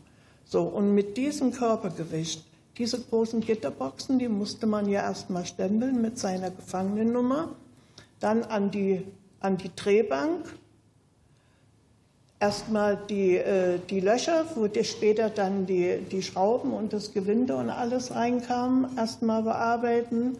Heiß wie sonst man, keine Schutzbrille, nichts. Man hat sich die Bluse aufgerissen, weil das so heiß war mit der Luft nichts zu trinken, also zwei Kannen Tee für 20 äh, Personen, die sind ganz schnell weg. Ich war hier total verbrannt von heißen äh, Spänen von der, äh, von der Drehbank. Dann die Elemente wieder in die Box. Dann ging es rüber an die äh, Bohrmaschine. Zehner Bohrer. Die haben ja einen ganz schönen Durchmesser, also ein Zentimeter. Ne? Und die dann die Löcher reinmachen und dann Gewinde schneiden und das in Akkordarbeit. Und man hat immer gesagt, äh, wenn du deine Norm nicht schaffst, dann ist das so, dann kriegen deine, meine Kinder, muss ich, das muss ich jetzt noch einflechten, waren Gott sei Dank nicht im Heim. Meine Tochter war neun Jahre zu dem Zeitpunkt und mein Sohn elf, die waren bei den Großeltern, beziehungsweise die Großeltern sind zu uns in die Wohnung gezogen und waren beide Rentner. Also wenn sie jetzt gut arbeiten und genug verdienen, kriegen ja die Angehörigen was für die Kinder. Die haben nicht ein Pfennig gesehen. Nicht ein Pfennig ist bei meiner Schwiegermutter angekommen. Von dem drum und dran. Also hast du versucht, die Norm zu machen. Und das war nicht einfach. Ich habe es auch nie geschafft. Ich habe an der Nachbarmaschine eine Frau gehabt, das war eine Mörderin, die saß schon 16 Jahre also die konnte das schon richtig gut? Die konnte das gut und war, die wusste schon gar nicht mehr, warum sie da war. Also da war schon ein kindliches Gemüt gekommen irgendwie. Und die hat immer gesagt, deine armen Kinder, obwohl sie ihren Sohn umgebracht hatte, aber deine armen Kinder, du musst doch arbeiten. Und die hat immer heimlich mir Elemente aus der Box geholt und hat die bearbeitet und hat mir geholfen. Ich bin ihr heute noch dankbar, sage ich ganz ehrlich. Ja. Und wie dann deine Box gelegt, weil die ja mit der Gefangenen Ja, das durfte Nummer, aber ne? niemand vom, vom Personal mitkriegen oder irgendwas. Dann hätte sie hat ja auf ihre Begnadigung nach 16 Jahren gewartet, ne? Und äh, ich auch. Und also die, die Umstände, die Zustände in diesem Keller, die waren katastrophal. Und so wie ich gehört habe, ist Elmo auch 1980 eingestellt worden. Warum auch immer. Für Hoheneck, ne? laut Für den Berichten, ja, ne? ja, nicht ja, jetzt so grundsätzlich oder so, ne? dass man es dann dort aus den Räumen rausgenommen hat. Du hast gesagt 52 Kilogramm, ja, wir hören so eine Boxen, Hebebühne, wir müssen heben. Ja, mit Wie dem Hubwagen da, das war schon schwer. Genau, und ähm, wir haben ja schon, im Vor ist ja klar, Vorgespräche geführt. Ähm, hattest du denn auch einen Arbeitsunfall? Ja, ich hatte einen Arbeitsunfall und ich habe meinen ersten Bandscheibenvorfall da gehabt in, äh, bei dieser Arbeit. Ich bin dann ins Krankenrevier gekommen bei dem berühmten Dr. Janathan, äh, den wir versucht haben, ne, der dann später in, A- in Ahrensfelde seine Praxis hatte, praktiziert hat.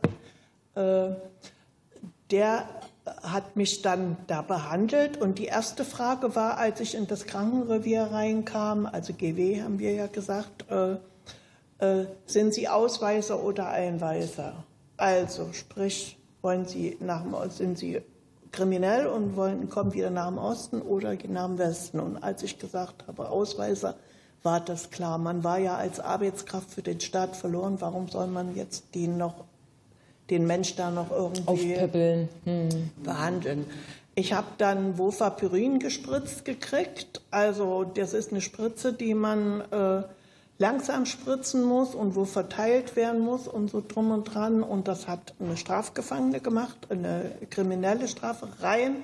Und ich werde den Dr. Janathan in meinem Leben nicht vergessen. Der stand in der Zellentür und ich habe gebrüllt vor Schmerzen, habe mich oben festgehalten an dem Bett über mir und der hat gegrinst und sich umgedreht und weg. So. Und dann hatte ich später nochmal, das war ein Tag vor meiner, äh, äh, für meinen Transport nach Chemnitz. Also der. Freikauf stand sozusagen fest, ne? Ja, wohl die, das waren ja dann nochmal drei Wochen, wie du noch Im- mal in Karsberg warst. Auf dem ne? Karsberg, Also, Ja, da hatte ich nochmal am Finger einen, einen Unfall. Ich habe Wundergott gedacht, was das war. Das war alles grün und blau und äh, Blasen und bin dann ins äh, Wismut-Krankenhaus nach Stolberg rausgebracht worden. Und da gab es sogar noch Menschen, Ärzte. Äh, da hatte ich dann einen Arzt und der hat gesagt, Sie können auf keinen Fall weiter arbeiten, Sie müssen ins Krankenrevier. Und da habe ich gesagt, da gehe ich nicht hin, geben Sie mir einen Schonplatz. Also in dem Falle ist Frau Krüger halt ne, in eine zivile Klinik gebracht worden, weil Nachtschicht war. Ja, Ja. Dann ist in der Regel der medizinische Dienst nicht besetzt worden. Ja. Und das war eigentlich das Glück im Unglück. Das ne? war das Glück im Unglück und ich wusste aber nicht, ich kriegte die ganze Nacht dann keine Arbeit da drum und dran und am nächsten Tag äh, bin ich dann aber auf den vielberühmten Transport gegangen. Genau, du bist aus der zivilen Klinik mit einer dicken, fetten Schiene gekommen. Und die, die haben dann in, auf dem Kassberg, erstmal kontrolliert, ja, nochmal, ob, äh, wie schwer die Verletzung ist. Und ich hatte gar nichts. Ich hatte nur eine Blutblase. Der Mann wollte mich schützen. Wenn ich wüsste, wo er ist, ich würde heute noch Danke sagen. Ja, das gibt uns natürlich allen Hoffnung, ne, dass unter wirklich, welchem Elend auch immer, zu welchen, ähm, zu welchen Epochen, es gibt doch auch immer wieder noch Auch beim Menschen. Personal in Hoheneck, muss ich sagen, habe ich auch äh, zwei Wachteln, also Wachtmeisterinnen kennengelernt, die wirklich Mensch waren. Leutnant Strauß und die andere habe ich den Namen vergessen, die wirklich auch wahrscheinlich Mitleid mit uns hatten. Es waren ja nicht nur politische, da das äh, Wachpersonal da sein äh, musste, das war ja klar, das war ja klar, die anderen. Aber der Unterschied dazwischen war drinne. Bei Kriminellen konnte das Personal entscheiden, Begnadigung oder positiv oder negativ. Also, können konnten ein Statement dafür abgeben. Bei uns aber nicht. Das wurde auf einer anderen Ebene entschieden. Und das war ihre Wut. Deswegen haben sie uns so schikaniert. Ich habe mal zu meiner Erzieherin gesagt, Erzieherin, gut, Warum machen Sie Unterschiede zwischen Mördern und uns? Ja, hat sie gesagt, strafgefangene Krüger. Ein Mörder sühnt für eine Straftat. Sie haben ein System verraten. Das ist, glaube ich, ein ganz gutes Schlusswort. Ja. ganz lieben Dank, Birgit, für deine Ausführungen.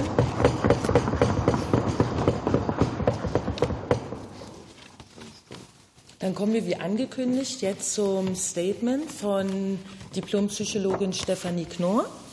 Stefanie Knorr ist auch in der DDR aufgewachsen und hatte irgendwie viele nicht dort schon bereits die Möglichkeit, Abitur oder Sonstiges zu machen, ja, so dass sie dann aber das Glück hatte, noch so jung gewesen zu sein und alles nach der friedlichen Revolution und Vereinigung durchmachen zu, äh, machen zu können. Sie ist seit 2000, also hat eine Ausbildung in systemischer Therapie und Psychotraumatologie, hat Psychologie studiert, ist Gründungs, ähm, ist seit 2004 als systemische Therapeutin und Fachberaterin für Psychotraumatologie bei der Beratungsstelle, Gegenwind für politisch Traumatisierte der SED-Diktatur in Berlin tätig. Sehr viele politische Gefangene finden bei euch Hilfe. Ja, seit Jahren hört man, ich habe so ein Glück, ich bin bei der Beratungsstelle Gegenwind gelandet, was natürlich dann auch, auch ein weites Interesse ist mit den Langzeitfolgen, dass man einfach guckt, dass wir in der kompletten Bund Bundesrepublik so eine derartige Einrichtung haben, wo die Leute dann eben auch spezialisiert sind, ja, um den ehemaligen Häftlingen zu helfen. Zusätzlich Gründungsmitglied des Berliner Vereins Neue Arbeitsgemeinschaft für Zeitgeschichte und Sozioanalysen und nicht nur durch die lange Mitarbeit in der Beratungsstelle Gegenwind. Stefanie Knorr hat auch mitgearbeitet beim UOKG Forschungsprojekt Zwangsarbeit in der SBZ und DDR unter Herrn Sachse und hat Erfahrung sozusagen zur Thematik aus der Praxis wie auch aus der Forschung. Und ich übergebe das Wort an Stefanie Knorr. Ja, herzlichen Dank für die nette Einführung, für die Einladung und natürlich auch insbesondere für die Vorstellung durch die Zeitzeugen. Ähm, ich versuche das Ganze jetzt noch mal ein bisschen aus psychologischer Sicht zu rahmen und möchte die Zwangsarbeit äh, politisch Inhaftierter in der DDR im Kontext der Haftunterbringung vor allem beleuchten. Also die Darstellung ist ja schon, wie gesagt worden, speisen sich einmal aus den Arbeitserfahrungen und eben auch aus der Mitarbeit in dem Forschungsprojekt und den daraus resultierenden Veröffentlichungen. Festzustellen ist dabei zunächst, das ist auch schon ähnlich gesagt worden, aber ich möchte es gerne noch mal so zusammenfassen, dass die Zwangsarbeit wesentlicher Bestandteil des Strafsystems in der DDR zur Erziehung und Bestrafung politischer Gefangener war. Sie diente der Erschöpfung und Beschädigung der Inhaftierten, der Bedrohung und Einschüchterung sowie der Erniedrigung und Demütigung der politischen Strafgefangenen. Ziel war es, die Widerstandsfähigkeit der Inhaftierten zu brechen. Sie sollten dem Haft- und Arbeitssystem angepasst werden und für ihr oppositionelles Verhalten bestraft werden. Entsprechend bestimmen dann auch Gewaltandrohungen und Sanktionen, Schikanen und Demütigungen sowie körperliche und psychische Bedrohung und Erschöpfung den überwiegenden Arbeitsalltag in den Zeitzeugenberichten. Ausgelöst durch die Arbeits- und Haftbedingungen werden Gesundheitsschäden bis hin zu psychischem und körperlichem Zusammenbruch, wie wir auch schon gehört haben, während der Arbeit und auch Todesfälle beschrieben. Wir hatten auch schon gehört von den Strafen und Sanktionen bei Nichtnormerfüllung, bei unzureichender Arbeitsqualität oder eben sogenannte Arbeitsverweigerung, die ja auch bei tatsächlicher Arbeitsunfähigkeit unterstellt werden konnten. Diese zielten auf die seelische und körperliche Gesundheit der Inhaftierten ab. Es werden eben teilweise drastische Arreststrafen mit Foltermethoden beschrieben, wie zum Beispiel Isolationshaft, Dunkelarrest oder eben auch Anketten an Gitterstäben im sogenannten Käfig. Man kann aus psychotraumatologischer Sicht äh, zusammenfassend formulieren, dass die Haftzwangsarbeit für die politischen Strafgefangenen in der DDR eine permanente und anhaltende Bedrohung der seelischen und körperlichen Unversehrtheit darstellte. So sprechen eben einige ehemalige Häftlinge in ihren Zeitzeugenberichten auch von Folter angesichts des permanenten Drucks, der körperlichen und seelischen Misshandlungen und der Strafen.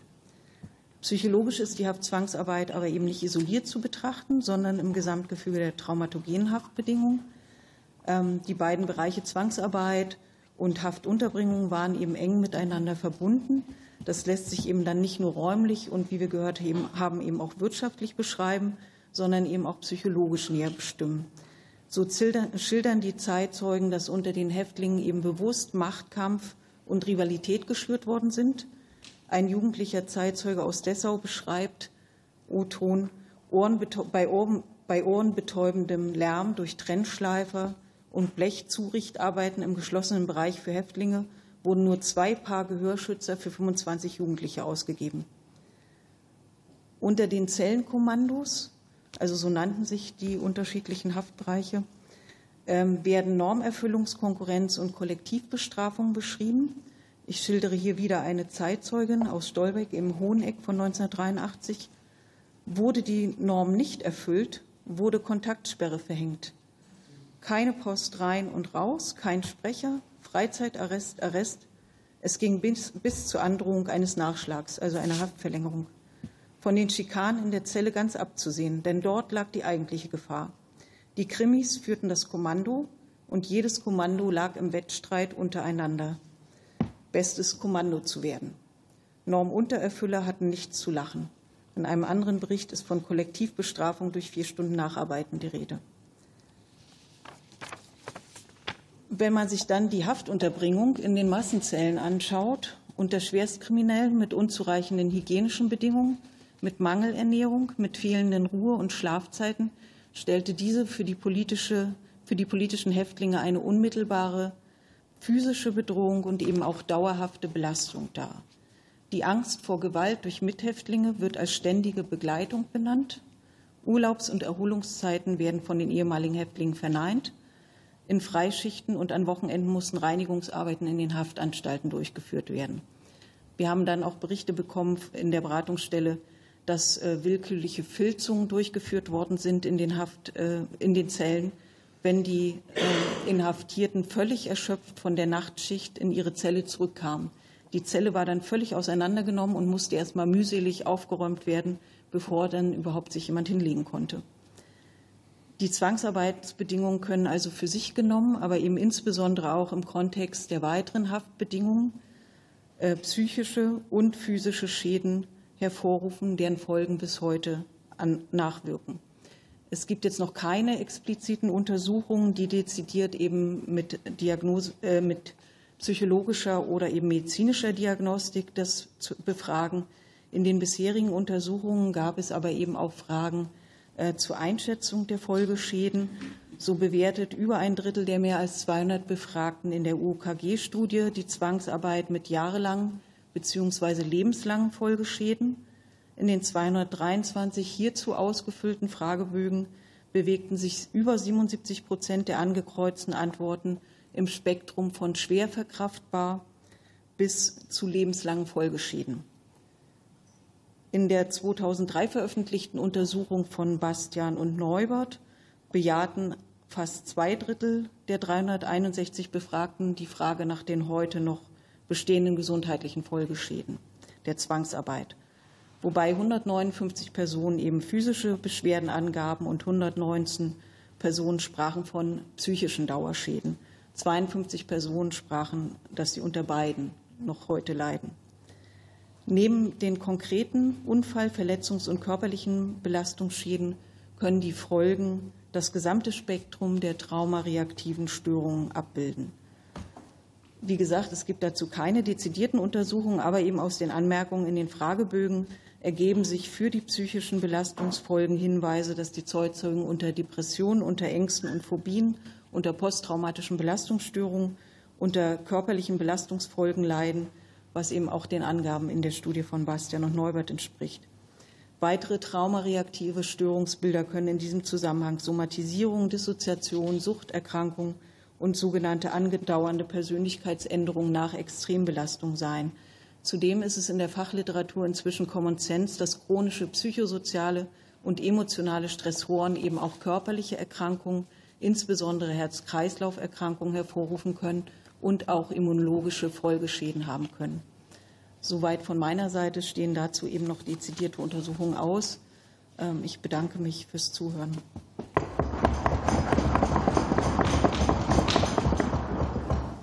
Ja, ganz lieben Dank für die komprimierten Zusammenfassungen, was natürlich nochmal sehr schwierig ist.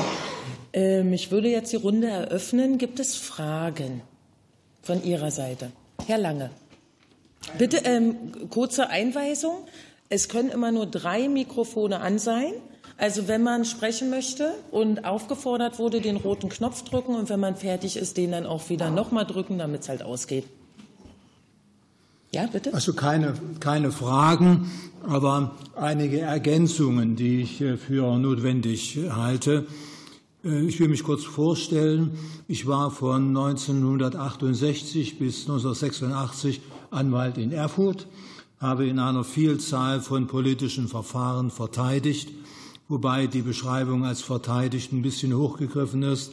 Das war in aller Regel nur eine Art Betreuung, die für die Mandanten auch hilfreich war, aber von Verteidigung im eigentlichen Sinne konnte man nicht reden.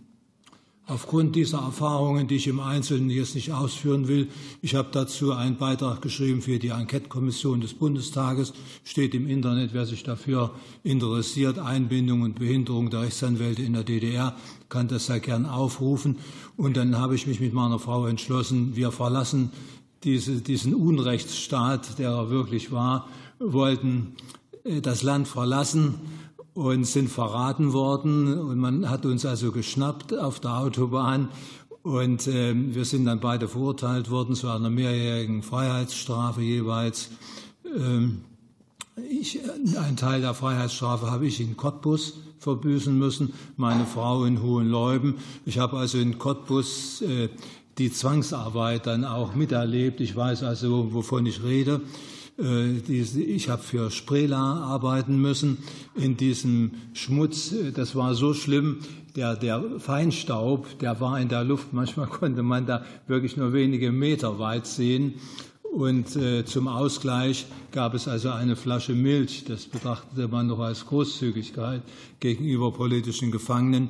Meine Frau war in Hohenleuben. Die hat für die Wäscheunion Handtücher und Bettwäsche nähen müssen. Die hatte keine Ahnung. Die hat vorher noch nie eine Nähmaschine gesehen und hat sich gleich am ersten Tag ziemlich verletzt und hat dann die Norm nicht erfüllen können, sodass wir in der Zeit, als ich in Cottbus eingesperrt war, und sie in Hohenleuben überhaupt keinen äh, kein Kontakt hatten, also keinen brieflichen Kontakt, ging nicht, war also unersagt. So, äh, ja, äh, das zu meiner Vorstellung ganz kurz. Äh, ich habe gemeinsam mit dem Christian Sachse zu, zur Zwangsarbeit recherchiert. Wir haben da also mehrere Jahre, 14 bis 16, soweit ich mich entsinne, umfangreiche Recherchen vorgenommen haben also festgestellt, wenn ich das mal zusammenfassen kann, das, was auch die Zeitzeugen hier angesprochen haben, was wir festgestellt haben äh, als an tatsächlichen Feststellungen. Herr Lange, darf ja? ich Sie kurz unterbrechen? Das Buch von Herrn Sachse, wo Sie ja auch reichlich mitgearbeitet haben, liegt dort zur Ansicht da. Ja, wer also dieses Exemplar bitte nicht mitnehmen. Wer was haben möchte, kann sich da immer gerne an die Union, also an die UKG wenden und bekommt was. Ähm, darum geht's nicht. Sie haben das jetzt sehr ausführlich angemerkt. Ich sage mal, dem Publikum ist sozusagen durch Ihre und durch die Hafterfahrung Ihrer Frau noch zwei Ergänzungen dazugekommen. Cottbus hatten wir gehört. Aber in Anbetracht der Zeit würde ich gerne noch ähm, auch Fragen von anderen zulassen und nicht nur Anmerkungen. Es geht ja darum, dass wir halt hier ein Fachgespräch führen. Und da möchte ich jetzt gerne erstmal der jungen Dame die Möglichkeit geben, ihre Frage zu stellen. Vielen Dank. Mein Name ist Amelie Overmann. Ich bin Büroleiterin bei Kassem Taher Saleh von Bündnis 90 Die Grünen. Er kommt aus Dresden, ist selbst nach der Wende geboren, ist aber Berichterstatter der Bündnis 90 Grünen Fraktion zum Thema Aufarbeitung des SED-Unrechts und ich behandle das Thema bei ihm. Er kann heute leider nicht selber da sein und ich würde gerne eine kurze Frage sowohl Richtung Wissenschaft als auch Richtung ZeitzeugInnen äh, stellen in Bezug auf die Perfidie. Also es klang ja mal so ein bisschen an, dass es gewollt war, in Kauf genommen war, aber vielleicht auch wirklich bewusst mit Strategie eingesetzt wurde, die Gefangenen psychisch und körperlich ähm, über ihre Limits hinauszubringen. Ich habe kurz aufgemerkt bei Ihrem Beispiel, Frau Knorr, dass es genau zwei Ohrschützer gab, wo ganz klar war, die Gefangenen werden sich darum streiten müssen. Also dass man hat man dann gezielt versucht, solche, solchen Zwist zu säen? Oder war das ein bisschen nach dem Chaosprinzip in jeder Haftanstalt, haben alle sich so ein bisschen aus, aus der Wärterinnenschaft ähm, Beispiele ausgesucht? Oder gab es richtig wissenschaftlich von oben herab strategische Anweisungen, dass man auch genau diese, diese Gemeinheiten streuen soll? Also gibt es da Erkenntnisse darüber, ob es seitens der Stasi, seitens der, der Oberen ja, wissenschaftliche Forschung gab, auch wenn die natürlich dann pseudowissenschaftlich ist, ähm, in, um besonders gemein zu den Gefangenen zu sein? Oder haben Sie eher den Eindruck gehabt, das war so ein bisschen ja, erratisch, alle haben es irgendwie so gemacht, wie es halt gepasst hat? Das würde mich interessieren. Danke für Ihre Fragen. Wer möchte? Wenn ich mache sich. Herr Wunschig? Ja, ich kann gerne mal. Also ich kann dazu nur sagen, ich habe bei der ganzen Sache, so makaber das klingt, äh, immer noch eine ganze Portion Glück gehabt. Ich war in einem Kommando. Äh, es gab auch andere Kommandos mit über 50 Frauen und so. Wir waren nur 16 und davon waren drei kriminell. Alles andere war politisch. Also war bei uns in, im, im Kommando drinne eine wahnsinnige Solidarität. Also Sauberkeit, Ruhe, keine Bösartigkeiten, kein Streit, so wie ich das von anderen Kommandos gehört habe. Und wenn von außen einer versucht hat, sprich die Erzieherin oder irgendwo da ähm, äh, einen Keil reinzutreiben, oder wurde das im sogenannten Waschraum, haben wir dann gesessen, wurde das ausdiskutiert und dann war Ruhe. Das ist meine Erfahrung. Ich habe auch andere Sachen gehört, wo wirklich äh, die Frauen sich untereinander schikaniert haben äh, bis zum geht nicht mehr und, und wirklich auch bösartig gewesen sind. Und was eben damals das große Problem war, diese gleichgeschlechtliche Liebe, die sich da ja also äh, sehr extrem geäußert hat, dass die lebenslänglichen oder Langstrafe sich eine Ersatzbefriedigung oder irgendwas gesucht haben bei äh, bei politischen und wenn die nicht wollten, dann wurden da andere Register aufgezogen. Ne? Den, ist, denen konnte ja nichts mehr passieren. Die hatten ja schon lebenslänglich. Und das war eigentlich für mich persönlich das Schlimmste in Hoheneck, diese Angst. Und ich habe es ein paar Mal selbst erfahren, dass man, also zweimal, dass man sich um mich geprügelt hat. Ich war wirklich ein sehr ein dünner, maskuliner Typ. Dadurch, dass ich so abgenommen hatte, Haare mit der Rasierklinge kurz gemacht und so weiter und so fort. Und da hatte ich aber das ganz große Glück, meine Bettnachbarin war eine Hals-Nasen-Ohrenärztin aus Rostock und wir hatten beide äh, zwei Kinder. Ihr Mann saß in Cottbus, meiner saß in Cottbus und äh, wir haben dann so getan, als ob wir zusammengehören, haben zusammen gewirtschaftet, unser Geld zusammen. Und da war auf einmal dann Tabu, obwohl es sich zwischen uns überhaupt nicht abgespielt hat. Ja, also irgendwo. Mhm. Aber das war meine Angst. Und das ist ja sozusagen noch mal darüber hinaus ein ganz intimer Einblick, ne? weil das, das ja auch zum Teil, sag ich mal, vor Jahren Aber noch gar nicht so thematisiert Frage, wurde. Genau, dann würde ich gerne das Wort an Herrn Dr. Wunschig geben. Ja, vielen Dank. Also die meisten Diktaturen auf dieser Welt, gleich welcher Provenienz, bedienen sich des Prinzips, Kriminelle und Politische zu mischen, weil die ersteren einfach leichter zur Kooperation bereit sind und immer körperlicher Gewalt zugetaner sind und so die politischen mit unterdrücken können. Die schlecht, diese unterschiedliche Behandlung können Sie auf Ebene des Strafvollzugsgesetzes nicht nachweisen. Das verstand sich aber auf der untersten Ebene von selbst. Die meisten Aufseher als Mitglieder der SED hatten ein festes Feindbild, was von oben auch systematisch geschürt wurde. Und äh, so ergab sich diese Schlechtbehandlung. Es gab ja dann für die meisten Aufseher doch einen Handlungsspielraum. Was schneide ich jetzt raus aus dem Monatsbrief und was lasse ich durchgehen? Wie viel Besuch der Familie gestatte ich? Diese Spielräume wurden immer zum Nachteil der Politischen ausgelegt und immer zum Vorteil der meist kriminellen Funktionshäftlinge. So einen schriftlichen Masterplan des Unrechts, den suche ich allerdings auch immer noch. Recht herzlichen Dank. Ähm, Frau Fandrich, Sie hatten sich gemeldet. Also ich wollte eigentlich auch noch mal nachfragen, inwiefern man jetzt unterscheiden kann, abgesehen davon, dass die politisch Inhaftierten zu Unrecht natürlich inhaftiert waren, aber was genau, worin genau unterschied sich die Arbeit, die Zwangsarbeit bei den politisch Inhaftierten von der der Kriminellen? Und das Zweite wäre, inwiefern wusste man im Westen von diesen Zuständen? Das ja, also es war relativ selbstverständlich, dass die unangenehmeren, gefährlichen, monotoneren Tätigkeiten dem Politischen zugewiesen wurde.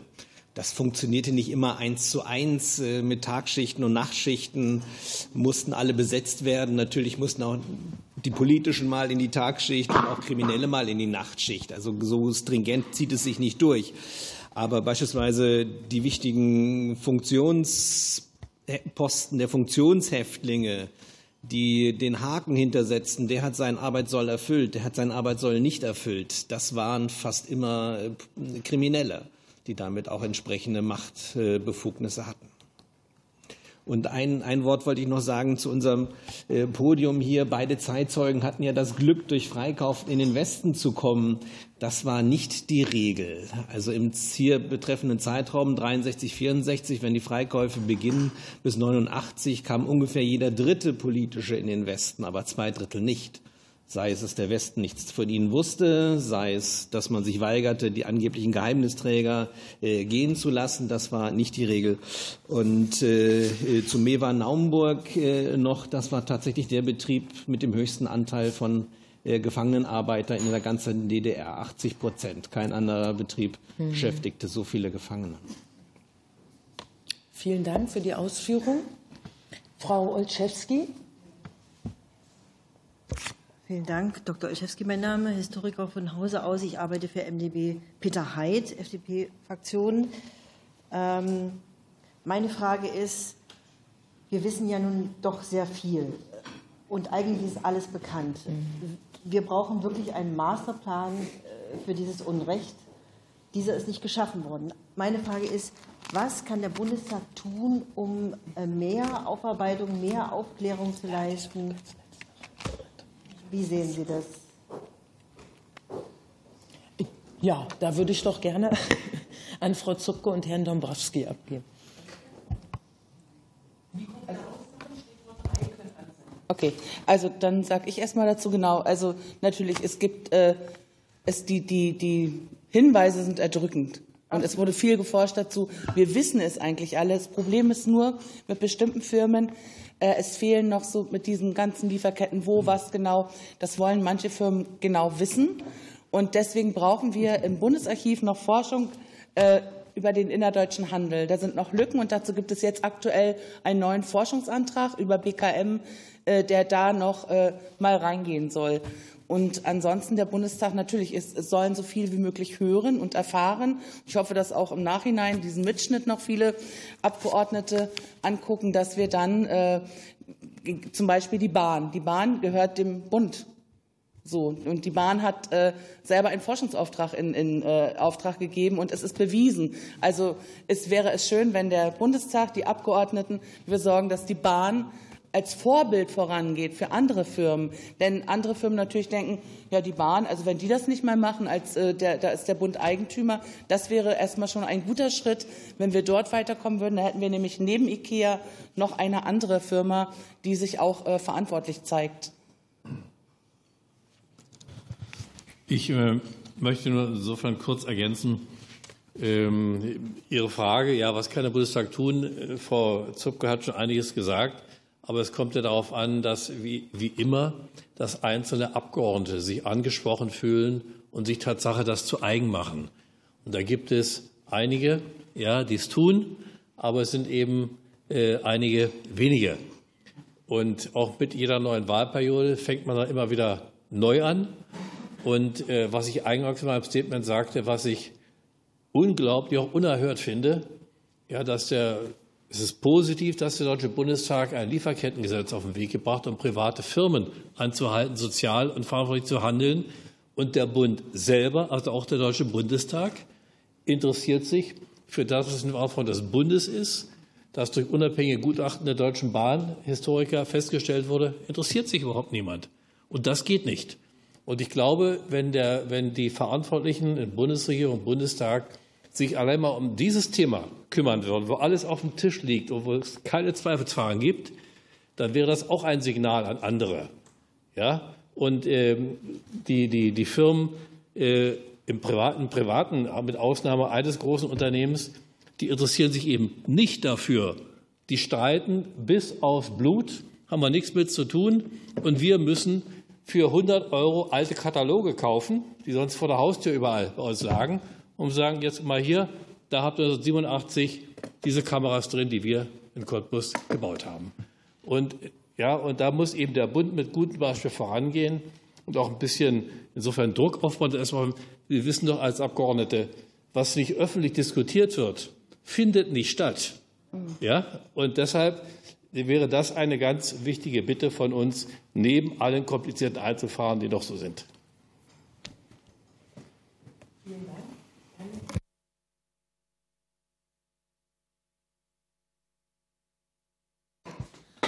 Guten Tag, ich bin Herr Golkon, ich bin der Referent von Dr. Götz Frömming, MdB, ähm, der auch äh, für die AfD-Fraktion das Thema bearbeitet. Ähm, ich hätte eine Frage, von wie vielen Betroffenen, politischen Gefangenen sprechen wir äh, insgesamt? Wie viele leben noch? Wie viel von den Menschen kann man eigentlich, ich sag mal, jetzt noch helfen? Und ähm, ja, die andere Frage ist ja eben, äh, die Erinnerung aufzuhalten, äh, aufrechtzuerhalten für dieses Unrecht. Wir sehen ja, dass wie lange und schwerwiegend ist. Gibt es irgendwelche Ideen, zum Beispiel, äh, zum Beispiel einen Dokumentarfilm zu machen? Ähm, wie kommt das Thema stärker auch in die Schulen rein? Gibt es da, welche Ansätze gibt es da schon? Ähm, das würde mich interessieren. Dankeschön. Ja, Herr Herrmann. Ja, ich möchte mich noch mal kurz melden und darauf antworten. In Richtung dokumentarisch wird, äh, ist im Moment was in Angriff genommen. Ich habe als Zeitzeuge eine Anfrage bekommen von ZDF History. Und dort ist geplant eine Dokumentation über DDR-Zwangsarbeit. Ich hatte auch schon ein Protagonistengespräch, ein telefonisches, wo so ähnliche Sachen wie heute natürlich auch besprochen haben, zwei Stunden. Und ich habe zu dieser Geschichte schon mal spontan ganz einfach zugesagt. Also, und weil ich jetzt gerade zum Zeichen der letzten Jahre der Aufarbeitung bin. Ich glaube, ich kriege das ganz gut hin, irgendwie. irgendwie. und das wäre eine Sache, man hofft, dass das ZDF mit diesem, das ist noch nicht sicher, dass das gedreht wird. Das soll Ende des Jahres die Dreh, Dreharbeiten an Originalschauplätzen beginnen. Mit dem Zusatz, was der Herr Matthias sagte, von, von der Leipziger Fernsehfabrik, die äh, ZDF History herstellen. Äh, dass das Zuchthaus am Salztor 7 Naumburg jetzt wohl irgendwie demnächst abgerissen wird. Also fehlt uns ein Originalschauplatz. Aber ich denke, dass wir das trotzdem hinbekommen irgendwie. Das, ist, das war, war, auf Ihre Frage, äh, was an Dokumentation geplant ist. Ich kann allerdings nicht mit Sicherheit halt sagen, ob das jetzt gedreht wird oder nicht. Also das dann ja. Wir hoffen es, ne? weil wir ja. ja. alle im Kampf um die Aufmerksamkeit der Leute sind in, äh, im Medienzeitalter. So, Sie, genau, wir kennen Sie, Sie, Sie wissen ja Bescheid, Sie hatten, mir, Sie hatten ja die Telefonnummer weitergegeben, genau. Genau, danke Herr Herrmann. Gut. Frau Zupke, bitte. Ja, ich wollte noch ergänzen, ich finde das toll, dass Sie das machen. Haben Sie heute schon mal schön geübt, das ist so wunderbar gelaufen. und äh, natürlich, es gibt also, wer überhaupt im Raum Interesse hat, äh, auch gerade die OKG, ihr habt so viele äh, äh, Quellen und, und Filme und Bücher, also so kann man auch was zusammenstellen und wir würden dann auch solche Listen äh, rausschicken. Es gibt schon ganz viel, natürlich, es kann immer noch mehr geben. Wichtig ist natürlich, dass das Thema trotzdem immer sehr am Rande läuft und dass es natürlich viel zentraler auch immer in Erscheinung treten müsste. Und äh, zu den Schulen, das habe ich auch schon, viele haben das auch schon gehört, auch Abgeordnete, sage ich mal, das muss in die Bildung und es muss prüfungsrelevant werden, damit eben das Wissen auch an die nächste Generation weitergetragen wird. Auch gerade solche auch Zeitzeugengespräche müssen auch zukunftsfest gemacht werden, digitalisiert werden.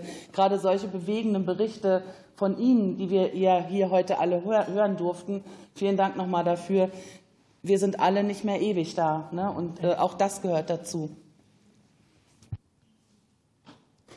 ich hatte noch zu den Zahlen gefragt, wenn ich äh, über die Zahl Also 250.000 politische Gefangene hatten wir ungefähr und fast alle mussten Zwangsarbeit machen. Richtig? Wie viele leben noch, Herr Dombrowski? Christa Sachse, wie viele leben noch? Ungefähr? Äh, also es gibt eine Aussage äh, vom Justizministerium, die wir aber noch nicht endgültig verifiziert haben. Die geht von 270.000 aus. Und es ist ganz schlicht und einfach, warum hier unterschiedliche Zahlen und Herr Wunschig hat auch mit dem Kopf gewiegt, äh, kursieren. Es gibt unterschiedliche Definitionen. Nimmt man die Wirtschaftssabotage dazu, die politisch ausgelegt wurde, kommt man auf andere Zahlen, als wenn man die streng äh, äh nach äh, Strafgesetzbuch äh, politischen Paragraphen nimmt. Ich glaube, das ist, die Erklärung. Genau, aber vielleicht korrigieren Sie mich, Herr Dr. Wünschig. Mein Nicken gründete sich darauf, dass äh, bis 54, 55 der Arbeitseinsatz nicht die Regel war, sondern eher verwahrt wurde. Und wir damals natürlich die höhere Zahl von politischen Gefangenen hatten als in den 70er, 80ern, wo wir von 3000 pro Jahr ungefähr ausgehen können. Die dürften noch leben, die aus den 50ern. Da stellt sie, haben wir natürlich noch nicht die Antwort darauf, wie viele leben noch, ja, wenn man halt eben in Richtung Entschädigungsfonds geht. Herr Diederich, Sie hatten eine Anmerkung? Zwei Anmerkungen. Mikro? Ist die Dame gerade gegangen? Ich dachte, ich bin so laut. Okay. Herr Wuschig, ich wollte eigentlich eine Ergänzung machen. Die Dame von der FDP, die jetzt nicht mehr da ist, oder waren Sie das? Nein, es war die Nachbarin. Die hat vorhin ausgefragt, äh, halt, wie das in den Zellen und so weiter war, eine Arbeit zwischen den einzelnen Häftlingen. Äh, eine Ergänzung, es gab im Strafgesetzbuch der DDR einen Paragraphen, wo man auf Bewährung freigelassen werden konnte, wenn man sich gut geführt hat. Was natürlich jemand, der im Freikauf rein wollte, dies beabsichtigte, im Westen zu kommen, nicht befolgt hat. Aber jeder, derjenige, der in der DDR wieder entlassen wurde, also nicht politisch, sondern kriminell saß, der hat es natürlich darauf angelegt, irgendwie dass Ordnung ist, dass andere Leute verraten werden und dergleichen, gerade die politischen Häftlinge, dass er Zuträger war für die Wachteln oder wie man sie nennt. Und da gab es schon ein System, was gesetzlich geregelt war. Zweitens, wir reden hier von Zwangsarbeit, von ja, allem Möglichen. Wir haben ja jede Menge Themen da, Versorgungsämter und so weiter. Mitarbeiter vom Bundestag fragen an, wie sieht es aus, was könnte denn gemacht werden und so weiter. Da bin ich aber in einer ganz anderen Richtung da rein. Da richte ich meine Richtung an den Bundestag. Sie erlassen Gesetze. Sie haben 1992 zum Beispiel das strafrechtliche Rehabilitierungsgesetz erlassen, wonach wir äh, rehabilitiert worden sind. Und Sie als Gesetzgeber haben eigentlich die verdammte Pflicht und Schuldigkeit, dass sie die Leute, die in der DDR inhaftiert waren, aus politischen Gründen so weit gegangen sind, dass sie inhaftiert worden sind, dass sie das anerkannt haben, sie werden sie rehabilitieren, dafür haben sie die Gesetze gemacht, dass sie die Leute mehr in den Mittelpunkt stellen müssen, sprich die moralische Anerkennung. Es müsste eigentlich so sein, dass jeder Häftling, der irgendwo rehabilitiert ist von der Bundesrepublik Deutschland, in jedem kleinen Ort, wo irgendeine Veranstaltung ist, zum 3. Oktober, zum sonst wie was irgendwo, der müsste nach vorne aufs Podium geholt werden und derjenige müsste gezeigt werden. Guckt euch an hier, das sind die Vorkämpfer der Demokratie. Nichts erfolgt, sie landen in der Gosse. Also, Danke. Entschuldigung, ähm, viele wollen das auch nicht. Wir hatten schon mehrere Anfragen gestellt. Äh, die wollen sich nicht. Äh, äh bei mir ist noch nie eine Anfrage gestellt worden. Entschuldigung. Sie sehen, Vielleicht nicht das richtige Wohngebiet. Ähm, ich bitte immer noch um Wortmeldung einzuhalten. Ja, mit dem Blick auf die Uhr sieht nicht mehr ganz so gut aus. Frau Sterneberg, ich gebe Ihnen drei Minuten. Äh, vielen Dank, dass äh, das Thema hier im Bundestag mit Vertretern der Fraktion äh, überhaupt zustande gekommen ist. Ähm, äh, ich darf noch ergänzen, ich hatte Frau Zupke schon mal eine DVD übergeben mit verschiedenen Beiträgen. Ich darf ergänzen, dass ich äh, die Möglichkeit hatte, schon 2002 mit Klartext zu Zwangsarbeit und Entschädigung einen entsprechenden Beitrag zu machen. Äh, der Dr. Jürgen Schmidt-Pohl hatte damals gegen die Bundesrepublik geklagt. Dann gab es 2008 einen Beitrag äh, Bilanz, juristische Aufarbeitung. 2012 haben wir mit Jörn Thunbeck vom TV Schweden zu IKEA einen Beitrag gemacht und auch dort gefordert, dass die äh, politisch inhaftierten Häftlinge für ihre Zwangsarbeit entschädigt werden. Dann gab es bei der Deutschen Welle einen Beitrag 2012 und 2012 nochmal der MDR. Was ich hier absolut nicht nachvollziehen kann, ist folgende Situation. Die Firmen im Westen und auch jetzt sind ja damals wie heute in anderer Form oder verändert, verwandelt zum großen Teil Lobbyisten, die auch hier in der Politik ihren Platz haben. Und wenn die Wünsche haben, dann kommen sie gerne in den Bundestag, dann wird da beraten mit den entsprechenden Gremien. Ich frage Sie im Ernst, die Frage nach der Entschädigung ist hier heute in dieser Runde überhaupt noch nicht gefallen. Das ist insofern für mich unverständlich, weil die Lobbyisten ja immer noch da sind. Die, die an uns das Geld verdient haben. Wir waren nicht kriminell. Wir haben niemanden ermordet, wir haben niemanden bestohlen, wir haben nichts unterschlagen und so weiter und so fort. Wir sind rehabilitiert, zu Unrecht politisch in Haft gesessen. Und wenn ich dann noch im Untersuchungsausschuss von Ingrid Köppen lese, zur KOKO und Herrn Schalk-Golodkowski, dass die MFS-Offiziere oder Mitarbeiter, wenn sie dann interessante Informationen liefern, bis zu 100.000 D-Mark auf ein entsprechendes Konto bekommen, und das ist passiert, dann frage ich mich heute, warum ist diese Politik nicht in der Lage, die noch Lebenden mindestens zu entschädigen? Ähm, nicht zu fragen nach den Toten, die dort unten an den Kreuzen sind, die überhaupt keine Chance hatten. Genau, danke Dann habe ich noch eine Frage. Wo sind eigentlich die Unterlagen der DISOS geblieben? Von einer Firma zur anderen geschoben? Ich weiß gar nicht. Da liegen die Unterlagen der DDR-Firmen die auch unter Häftlingsnummer, wie auch immer, vermerkt haben, was wer verdient hat. Ich will Ihnen hier ein Beispiel geben. Ich war ja zwei Jahre in Hoheneck und habe hier mal ausgerechnet, was Frau Sterneberg, in Anbetracht der das sind Zahlen. Ja, Jetzt natürlich. Ich würde ausreden. gerne das Dokument Sie haben können Sie uns schon dann die gerne übergeben. Gemacht. Ich bitte Sie im Ernst, lassen Sie mich einmal ausreden. Ja, aber in Anbetracht der Zeit können wir das leider Mark, nicht zulassen. 7.806 Mark 50 hat die Haftanstalt hier in meinem Fall andere Belege habe ich nicht gesehen, für, meinen, für mich, für meine Arbeit dort kassiert. Davon habe ich als sogenannten Einkauf in Hoheneck 285 Mark erhalten. Die Zustände in diesem schlimmen Frauenzuchthaus, äh, da hat man überhaupt nichts renoviert, man hat nichts gemacht, man hat es wir, wir unter diesen Umständen. Wir kennen das, Frau Sterneberg, ja. und auch mit der Entlohnung, Sie haben völlig recht. Ja, abgesehen davon, dass da Rücklage, Unterhalt oder sonstiges, das Dokument wäre ich Ihnen sehr dankbar, wenn Sie mir das danach noch persönlich ja. reichen könnten. Und zum Schluss eine Frage, weil Sie immer fragen, man, äh, man soll ja Fragen stellen. Und keine Ähm, ich habe hier eine Unterlage, wonach die UOKG eine Stiftung DDR DDR-Haft Zwangsarbeit e.V. gegründet haben. Äh, da frage ich mich, welche Aufgabe hat diese Stiftung? Und hier steht Kontakt zu Herrn Sachse. Welche Aufgabe hat die? Diese Stiftung ist im Rahmen des Forschungsprojektes System der Zwangsarbeit in der SBZ-Diktatur entstanden. Weil dieses Buch von Herrn Sachse nur entstehen konnte, weil IKEA sich bereit erklärt hatte, diese Studie zu finanzieren. Und das kann dann halt nicht über die UOKG-Konten in dem Sinne laufen. Und, deswegen ist diese Stiftung gegründet worden. Das ist jetzt aber hier nicht Thema. Nein, ja, ja wir suchen, wir versuchen ja als UOKG hier den Kontakt zu suchen zu politischen, um unsere Interessen in den Bundestag zu bringen.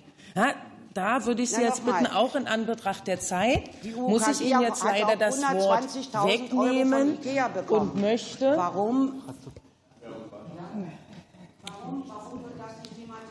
Das, das für das Buch.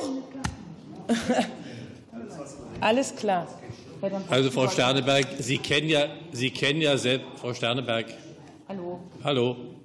Frau Sterneberg, Sie kennen ja selbstverständlich die Antwort aus den Verbändetreffen bei der UKG. Der Stiftungsverein ist vor einigen Jahren gegründet worden, weil wir guter Hoffnung waren, dass wir mit der Firma IKEA, mit anderen äh, übereinkommen und dass dann zumindest jemand zuständig ist, der ein Konto zur Verfügung äh, hat, äh, um für Zwangsarbeitsentschädigung Geld einzusammeln. Die Firma IKEA hat uns damals 50.000 Euro gegeben. Das wissen Sie natürlich auch, um überhaupt diesen Stiftungsverein gründen zu können. Und diese 50.000 Euro liegen seit Jahren unangetastet da. genau für diesen Zweck, über den wir hier sprechen. Und äh, wenn da ein paar Millionen kommen würden, dann wäre es schön. Und wenn äh, es Firmen sich Tatsache jetzt hergeben und äh, sich beteiligen an einem Bundesfonds, ist das auch in Ordnung. Dann wird das aufgelöst. Es ist alles da und das ist aber alles Ihnen natürlich auch bekannt. Danke. Genau. ihrer Bedürftigkeit entschädigt werden, ist das doch eine Schande für alle die, die es noch geschafft haben, mehr als äh, 1000 Euro Rente zu erarbeiten. Wenn wieder diese Bedürftigkeit dazu kommt, das wird aber Frau Sterneberg, so weit sind wir doch noch gar nicht. Genau. Wir müssen doch erst mal jetzt die Firmen so weit kriegen, mit Hilfe der Politik, da. dass wir überhaupt Geld in einen wie auch immer gearteten Fonds kriegen. Das ist ja drei Schritte weiter gedacht, was Sie jetzt sagen. Ja, die Ansätze waren aber schon da, was geht und was nicht. Frau Sternberg, wir können gerne 50.000 Euro auf 250.000 ja Häftlinge gesagt, aufteilen. Aber andere, die vielleicht so ein Quatsch. Ja. Genau. Frau Teuteberg, mir wurde gesagt, Sie hatten sich auch noch ja. gemeldet. Dann würde ich noch mal Frau Zupke vor dem Schlusswort, wenn es recht ist. Das hat man ja, nicht so gerne. Ich würde jetzt einfach gerne bewusst eine Bemerkung machen. Ich glaube, alle Abgeordneten und auch andere, die hier sitzen, denen ist das Thema wichtig, sonst würden sie nicht hier sitzen. Und ja, wir haben, glaube ich, ja eher das Problem, auch andere dafür zu sensibilisieren, ähm, angesichts der Tatsache, dass es auch politische Kräfte gibt, die die die SED-Diktatur verharmlosen und ein unterschiedliches Bewusstsein in der Gesellschaft dafür. Und deshalb würde ich einfach appellieren, sozusagen, glaube ich, dass es hier darum geht, sich auszutauschen und zu schauen, was kann man für die Anliegen der Betroffenen erreichen und nicht gegenseitige Vorwürfe oder äh, jetzt sozusagen anklagende Fragen an die Beteiligten zu stellen, sondern zu schauen, was kann man erreichen, um andere in der Politik und auch möglicherweise die beteiligten Unternehmen dazu zu bringen, ähm, ihrer Verantwortung gerecht zu werden und was zu tun. Aber ich glaube, es ist sehr wichtig, dass man sich da nicht untereinander angreift und zerstreitet, sondern was dafür tut, dass dieses Anliegen mehr Rückhalt in der Gesellschaft bekommt. Völlig richtig. Danke für diese konstruktiven Worte. Ich übergebe an das Schlusswort an Frau Zupke. Und was natürlich auch ganz äh, zwangsläufig dazugehört zur Zwangsarbeit, wir haben es heute auch an Ihnen beiden gesehen, die verfolgungsbedingten Gesundheitsschäden, die sowohl durch die Haft, die Zwangsarbeiter, Zwangsarbeit äh, immer noch spürbar ist und womit die Menschen noch heute zu kämpfen haben. Und auch das ist natürlich nochmal ein Appell auch an die Politiker, auch dieses Anliegen weiter zu verfolgen, nämlich wie es auch im Koalitionsvertrag steht, die, die Erleichterung bei der Beantragung und Anerkennung der verfolgungsbedingten Gesundheitsschäden. Und ich habe natürlich jetzt viel in den letzten Monaten über die Zwangsarbeit kennengelernt und bin doch über die Tragweite dieser Erfahrung, die wir heute wieder äh, wirklich gut nachvollziehen konnten, immer wieder erschüttert. Und mein, Lieb, mein, mein Dank äh, gilt natürlich auch ganz besonders der UKG, Dieter Dombrowski, dass Sie ihr euch dieses Themas schon so viele Jahre annehmt. Äh, und die Auseinandersetzung mit der Häftlingszwangsarbeit ist eben mehr als eine reine Rekonstruktion von historischen ähm, Zusammenhängen. Und es gehört immer wieder auf die Tagesordnung. Und deswegen danke ich allen, die heute hier gewesen sind, allen Abgeordneten, allen anderen, allen Betroffenen und vor allem unseren beiden Zeitzeugen, dass wir diese Veranstaltung heute hier durchführen konnten.